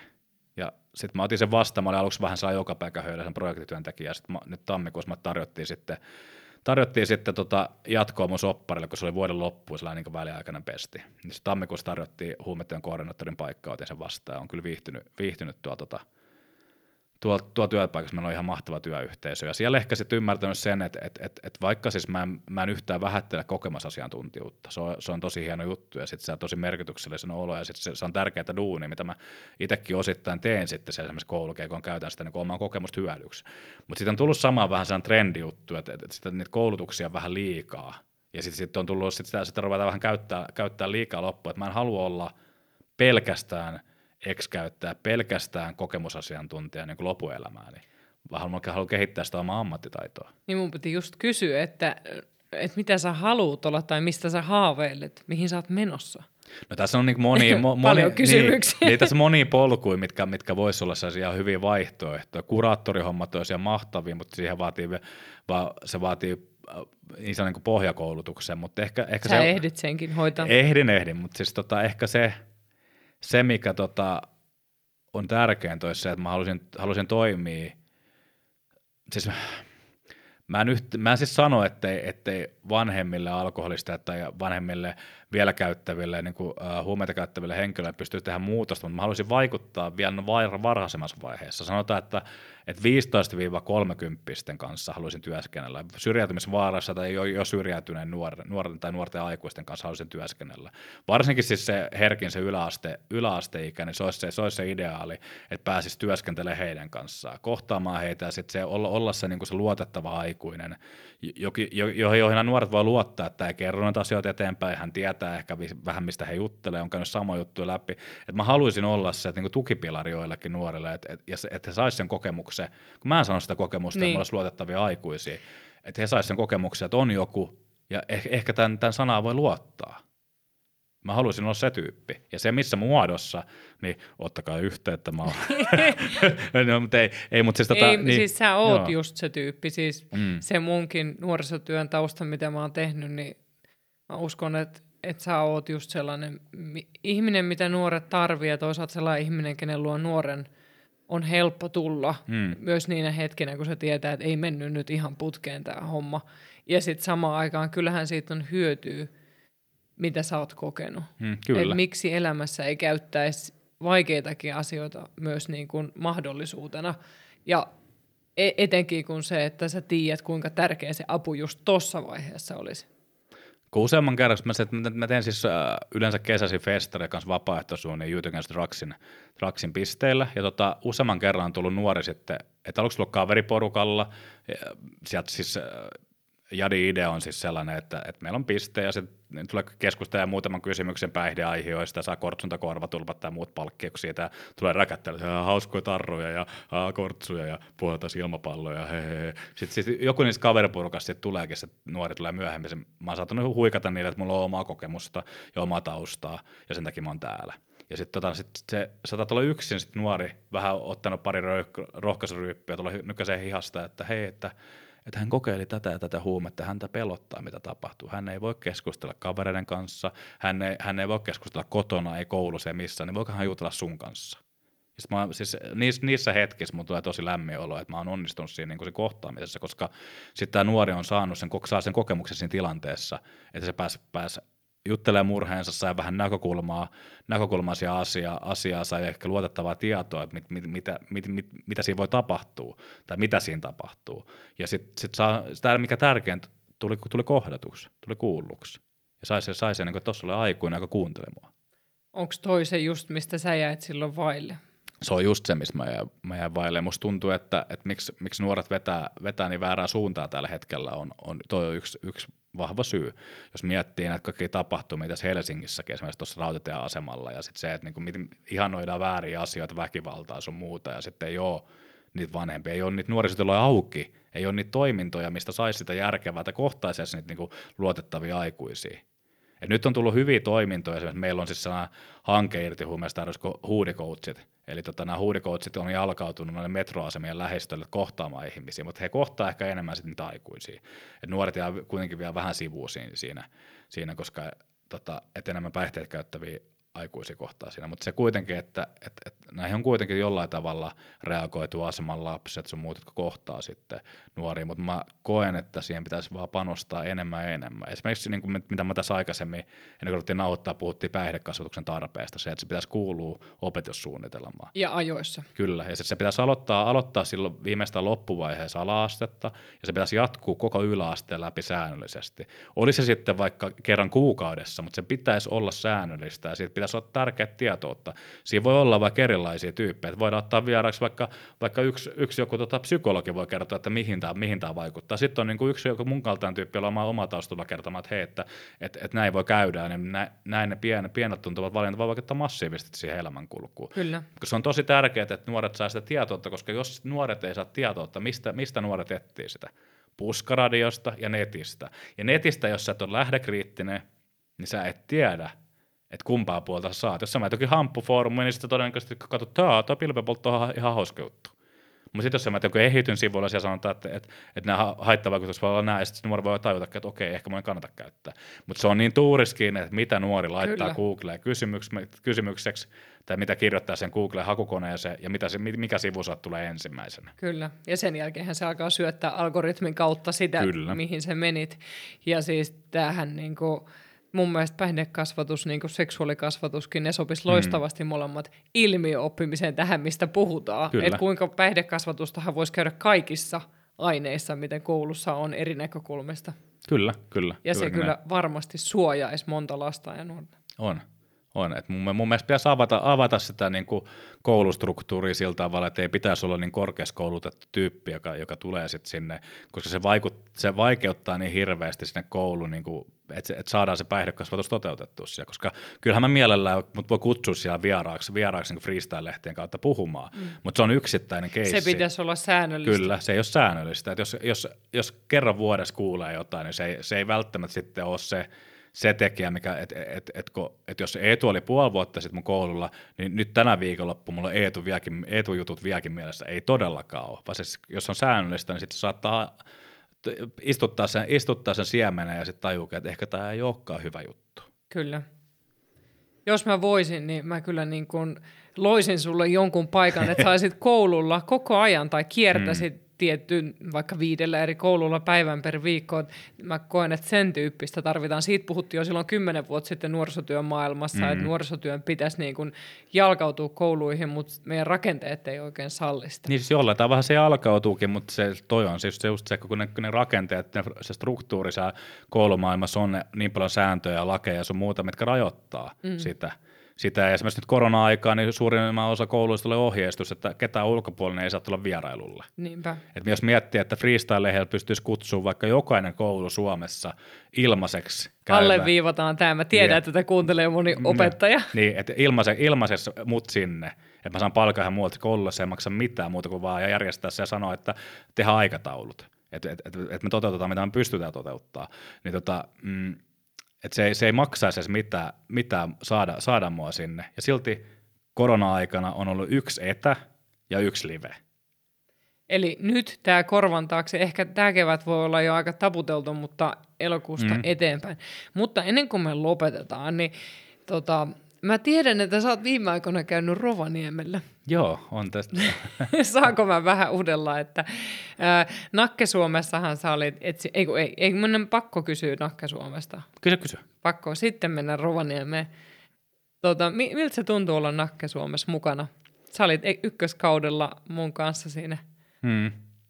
No siis olihan, olihan se jännä, mä en ollut ihan varma, mihin mä lähden mukaan, koska se oli, mä olin tosi, mä, mä oon harvoin epävarma tai mä jännittäisin asioita, mutta silloin mä jännitti ihan sikana, ihan siis super paljon, että tota, mm, mä muistan vielä, kun me ollaan oltu siellä studiolla ja mä oon ottanut sitä vuoroa, niin mä oon ollut ihan paniikissa. Kaksi päivää mun vatsaa vaan möyrinyt, kun sattu vatsaa, kun mä tulin sen studiolle studiolle, mutta siis, ja, ja sitten sit mä en oikein muistaisi, mitä mä oon puhunut ja mitä läppää mä oon siellä heittänyt, heittänyt kun, äh, ainakin osallistuja mukaan ihan hyvää läppää, mutta se on, se on ihan hyvä. Mutta siis kokemuksena se oli ihan äärimmäisen, äärimmäisen niin massiivisen hieno kokemus, koska siitä tuli kohdattu itseänsä ne epävarmuudet. Ja se, se, että mut hyväksyttiin ihan just sellaisena, mikä mun vartalo onkaan tai mikä, millainen se on mistäkin kohtaa, niin sitten se, että et, et, et kukaan ei sanonut, että sä et ole ok tollasena. Se oli, se oli tosi rohkea. Mä muistan, kun, kun me käytiin sitä ennen, ennen sitä ohjelmaa, sitä pohdintaa, mm. että millaista asiat sua pelotti, niin sä kyllä ylitit itse monessa kohtaa mm. ja kohtasit tavallaan ne sun pelot. Kyllä, kyllä. Mutta kuitenkin silleen, että sä, sä et vaan rynnännyt niin sanotusti taisteluun, vaan sä ihan oikeasti mietit, että sä haluat tehdä tämän ja sitten sä mm. koit, että sä olit turvassa – et moni, näkee sen, kun moni näkee sen ihan väärällä tavalla. Mä oon saanut, saanut siis palautetta vähän molemmilta puolilta. Moni näkee sen vaan sillä, että hää, menit, menit sinne katsoa alastomia vartaloita, että hää, me haluat olla alasti, alasti töllössä, että onko kiva mennä heiluttaa pippeliä, pippeliä niin kuin TVC. No ensinnäkin se ei kyllä tule TVstä, vaan se tuli, tuli täältä, täältä tota striimipalvelusta sitten, sitten Discoveryilta tai D plussa se oli silloin, nyt se on Discovery plussa, niin tuli sieltä, sieltä ja tota, ei siinä ole millään tavalla se, että mä haluaisin olla esillä. On se, on se totta kai osittaisen siinä, mutta se on sellainen niin kuin, se on sellainen, niin kuin, mitä mä sanoisin, että mä vähän niin kuin heitän itteni leijonille, leijonille sillä, että, että, että, että mä kohtaan itteni noin äärimmäisessä extreme-tilanteessa, että joku muukin saattaa rohkaistua kohti, kohdata itsensä ja niin kuin ajatella, että hän on ihan ok. Ja mä tiedän, että yksi mun, yksi, yksi mun, yksi mun ystävä oli, oli nyt tulevaa kaudella, joka sai ehkä sitä kautta sen rohkaisun sitten siihen, että toi voi olla ihan hyvä kokemus. Ja mä oon saanut ihan valtavasti sitä palautetta, kuinka se on niin kuin auttanut mm. näkemään itsensä uudella tavalla ja auttanut näkemään myös vastakkaisen sukupuolen niin kuin edustajat uudella tavalla. Et, mm. et on saanut katsoa rauhassa vaikka erilaisia miesvartaloita mm. ilman, että se on pornon kautta niin, että penissä on erektios, vaan mm. ihan niin kuin miehiä erinäköisiä, kokoisia, ikäisiä ja, ja sitten samalla niin kuin saa miettiä ihan turvallisesti sitä, että mikä miellyttää mua. Mm, kyllä. Et mun mielestä se on ihan hyvä asia pysähtyä aidosti miettimään, että mikä miellyttää mua. Ja sitten samalla se, että että miten kauniisti me puhuttiin mm, Nakke kyllä. Suomessa, että sä puhuit, mä olin siinä sunkaan ja kaikki muutkin, että että toisten kehoista voi puhua kunnioittaen. Kyllä. Ja Eikä se ole kuuluu, mitään rakettitiedettä. Niin, ja kuuluu puhua kunnioittaen. Että, ei, että vaikka jonkun vartalo ei mua miellyttäisi, olisi, olisi, olisi, olisi sillä niin kuin niitä mun, mun niin kuin, äh, että mä tykkäisin ton kaltaista, vaan niin, niin ei se tarkoita, että mun pitäisi sanoa, että, että, että, se, että se vartalo olisi ruma tai että se vartalo olisi jollain tavalla väärä. En todellakaan, ihmisillä on erilaisia mieltymyksiä. Niin en mä, en en mä jotenkin, niin mä, mä oon ollut tosi kärkäs jossain vaiheessa arvostelemaan muiden ihmisten vartaloita ja niiden puutteita, mutta se on johtunut ihan, vaan, ihan täysin mun omasta epävarmuudesta mun omaa vartaloa kohtaan. Et mä oon halunnut jotenkin yrittää, yrittää niin kuin, äh, asettaa itsemme ylemmäs, että mä tunt, tuntis oloni niin epävarmaksi. Jotenkin, että mä oon yrittänyt sillä niin pönkittää sitä. Ja sitten musta tuntuu, että moni, jotka arvostelee ja muiden vartalot, on just sitä, että yritetään saada se oma fiilis paremmaksi, kun todellisuudessa siellä pohjalla on vaan se, se oma epävarmuus. Ja mitä mä rohkaisen ihmisiä on siihen, että, että, että lähtee kohtaamaan sitä omaa epävarmuutta. Se on pelottavaa, ja se voi tuntua sen tilanteessa ihan hirveältä, mutta siis, siis silloin, silloin iso vaikutus sitten niin kuin sen tulevaisuuteen, millä tavalla kohdata oma itsensä, oma vartalonsa. Mä oon tykkää pikkuhiljaa mun vartalosta. Mä oon tyk- löytää sellaisia suosikkikohtia mun vartalossa, vartalossa, ja mä en joka päivä enää niin mieti, että, että, että pömpöttääpä mun vatsa välillä vieläkin kuitenkin. Mutta tota, Kyllä mut, vatsa saa niin, välillä niin, pömpöttää, ei mut, se ole mitenkään Mutta en samalla tavalla, että se muutos on alkanut, alkanut ja tuolla on ollut yksi iso, iso osa, osa siihen on ollut, ollut tuolla, niin kuin, että mä kävin kohtaama sitten, niin itteni alasti kameroiden, kameroiden edessä. Oli... Sä, kat, sä katsoit epävarmuutta silleen niin kuin silmästä silmään. Niin, kyllä, kyllä. Kirjaimellisesti. Ja useinhan meidän epävarmuudet ja pelot estää meitä tekemästä asioita. Ihme, ihmisen on pahin vihollinen on ihminen itse. Et yksi, yksilö, yksilö eniten rajoittaa yksilö itse, niin kuin mäkin olen rajoittanut. M- mun mielestä sä niin kun, miten mä seurasin sitä sun polkuun, niin susta huoku se, että et se niin kun, teki sulle hyvää. Et mm. Vaikka mä katonkin sitä ulkoa päin, mutta se, kun me nähtiin tässä ekan kerran ja se Eetu siitä kuvauksien jälkeen, niin mun mielestä sä kävelit sieltä pois voittajana. Mm. Kyllä. No ja sitten sit, sit meillä, meillä se tämä Rovaniemi-juttu ja, ja, niin, ja, ja nyt tullaan tähän. Sä et löytänyt elämänrakkautta Nakke Suomesta, en, en mutta... Siis, joo, me käytiin treffejä kyllä tämän mun valitsema, valitseman tyypin kanssa, tyypin kanssa mutta sitten se ei ehkä, se vaan vähän niin kuin jäi. Ja et ehkä, ehkä siinä oli tiettyjä, tiettyjä niin kuin erinkal, niin kuin erilaisuuksia, mitkä ei sitten taas niin kuin, esimerkiksi mun nykyiseen elämäntilanteeseen sopinut, tai hänen nykyiseen elämäntilanteeseen sopinut, että kumpikaan ei oikeastaan pitänytkään yhteyttä. Ja huomasinkin itse asiassa pari päivää sitten hän oli poistanut kaikista somesta vielä sitten, niin mä ajattelin, no okei, okay, että kaikki, kaikki on oma valinta. valinta. Ja tota, no sitten mä, mä, mä oon siis ollut kahdessa, kahden treffiohjelman kuvauksissa – Tämä nyt, mun tyttöystävä ei löytynyt kummastakaan, vaan mä olin yhden toisen ohjelman kuvauksessa, mistä mä en saa yksityiskohtia kertoa, mutta mä olin ulkomaille, ulkomaisessa kuvauksessa mä tavattiin sitten siellä. Että hauskaa tällä, että mä olin kahdessa treffiohjelmassa, ne ei löytynytkään sitä elämän rakkautta. En tiedä vielä, onko tämä elämän rakkaus, mutta kuitenkin, että on löytänyt kivan ihmissuhteen. ihmissuhteen. Sitten me ruvettiin juttelemaan sen jälkeen, että, että vähän lähennyttiin jo reissussa ja sitten ruvettiin juttelemaan sen jälkeen ja sitten mä, no olisiko se viisi kuukautta sitten alettiin, alettiin seuraa, on sitten kuusi kuukautta. Ai ai. Niin alettiin seurustella ja nyt mä oon siellä, siellä Rollossa aina Rovaniemellä aina pari viikkoa, viikkoa kuukauden välein hänen luonaan ja ainakin tähän mennessä on mennyt ihan tosi kivasti ja on tosi onnellinen ja, onnellinen ja, ja nyt mä oon tuntenut niin kuin niitä oikeat tunteita, sitä niin kuin, että pystyn luottaa toiseen, että siitä niin kuin, tuntuu, että mulla on oikea ihmissuhde. Eli tässä on paljon uutta sulla. Hmm, kyllä. Että onhan se vieläkin pelottavaa, mutta, mutta et musta tuntuu, että, että tämä tapahtuu just oikeassa vaiheessa, että mulla on tarpeeksi annettavaa sille ihmissuhteen. Mä en ole vaan se riippakivi, joka, joka vie alaspäin, vaan mä oon, mä oon se niin kuin tasa-arvoinen arvoinen yksilö siinä, yksilö siinä ihmissuhteessa, joka haluaa, niin kuin, ei vitsi, yksi mun kaveri sanoi niin hyvin, että se kokee, että, että ihmissuhteen kuuluu olla sellainen, että se on niin kuin, ää, lentokone ja molemmat on niin kuin siipi. Että se, se, et se lento, lento, niin kuin ihmissuhde on se lentokone. Että jos, ei, jos, se, jos, se, jos se tois, toinen siipi pysy kasassa, niin se koko, koko, koko ihmissuhde karjuutuu. Ja mä sanoinkin, että mun en, en, ennen mun niin kuin ihmissuhteet on ollut sellaisia, että, että, se on tota, että se on ollut laiva ja mä oon ollut ankkuri, joka vetää sitä pohjaa. Mutta mun mielestä se lentokone on, niin se kuulostaa niin hyvältä, että se niin kuin yhdessä, yhdessä tehdään siitä ihmissuhteesta toimiva, että se pääsee eteenpäin. Ja molemmilla on niin kuin, oma osansa, että, että sitä siipeä ei voi kannatella kuin se yksi ihminen, mutta toisaalta sitten kyllähän se on yhteispeliä koko ajan. Mm, kyllä. Aika ihana. Susta huomaa sen, että kun me ollaan aina välillä lähetelty viestejä ja mm. somessa laitettu, niin että jotain, jotain hyvää tapahtuu. Mä uskon, että myös, uskallanko veikata, että tuon rakkauden myöten myös se – pieni Eetu sieltä paljastuu taas vähän lisää. Enemmän ja enemmän. Ehkä äh, miten yksi, yksi sellainen, kun mikä kokemus tulikin, niin äh, tämä toinen, toinen puolisko sanoikin, että, että, että se mun ulkokuori on vähän karski, että et, et paljon tatuointeja ja sit se, se, mitä me ollaan aluksi tavattukin, niin mulla on ollut ehkä vähän roolit päällä siinäkin, kun se ei uskaltanut näyttää, että on yrittänyt vähän olla jotenkin sellainen pelimies mies vähän sellainen flirtti ja sellainen. Se tuttu, se, joo, tuttu ja joo, turvallinen. Niin sanokin sen, että mä, vaikka mä, et, et, et, et mä oon paljon muuta, mitä mä oon, on, on antanut siinä tilanteessa ulospäin, että se, että et, et, et mä oon herkkä ja mä oon tunteellinen ja mä, ja mä tykkään, että mä voin olla just sellainen. Mun ei tarvikaan niin esittää tai olla muuta. Ei tarvii. Sä oot ihana just mm. noin. Sulla on selvästi eessä tämä, niin kuin sulle töissä sanottiin, ja niin kuin tämä sun tärkeä ihminen on sanonut, että et kysymys kuuluu just, että mitä sä haluat olla, mihin sä oot menossa. Mahdollisuuksia on monia, se mihin suuntaan lähtee viemään. Mm. Kiitos Eetu. Eikö kiitos sulle, että sain olla tämä. Mä oon nyt oman papattanut tää suu vaahdossa, vaahdossa koko, koko podina. Ja, ja.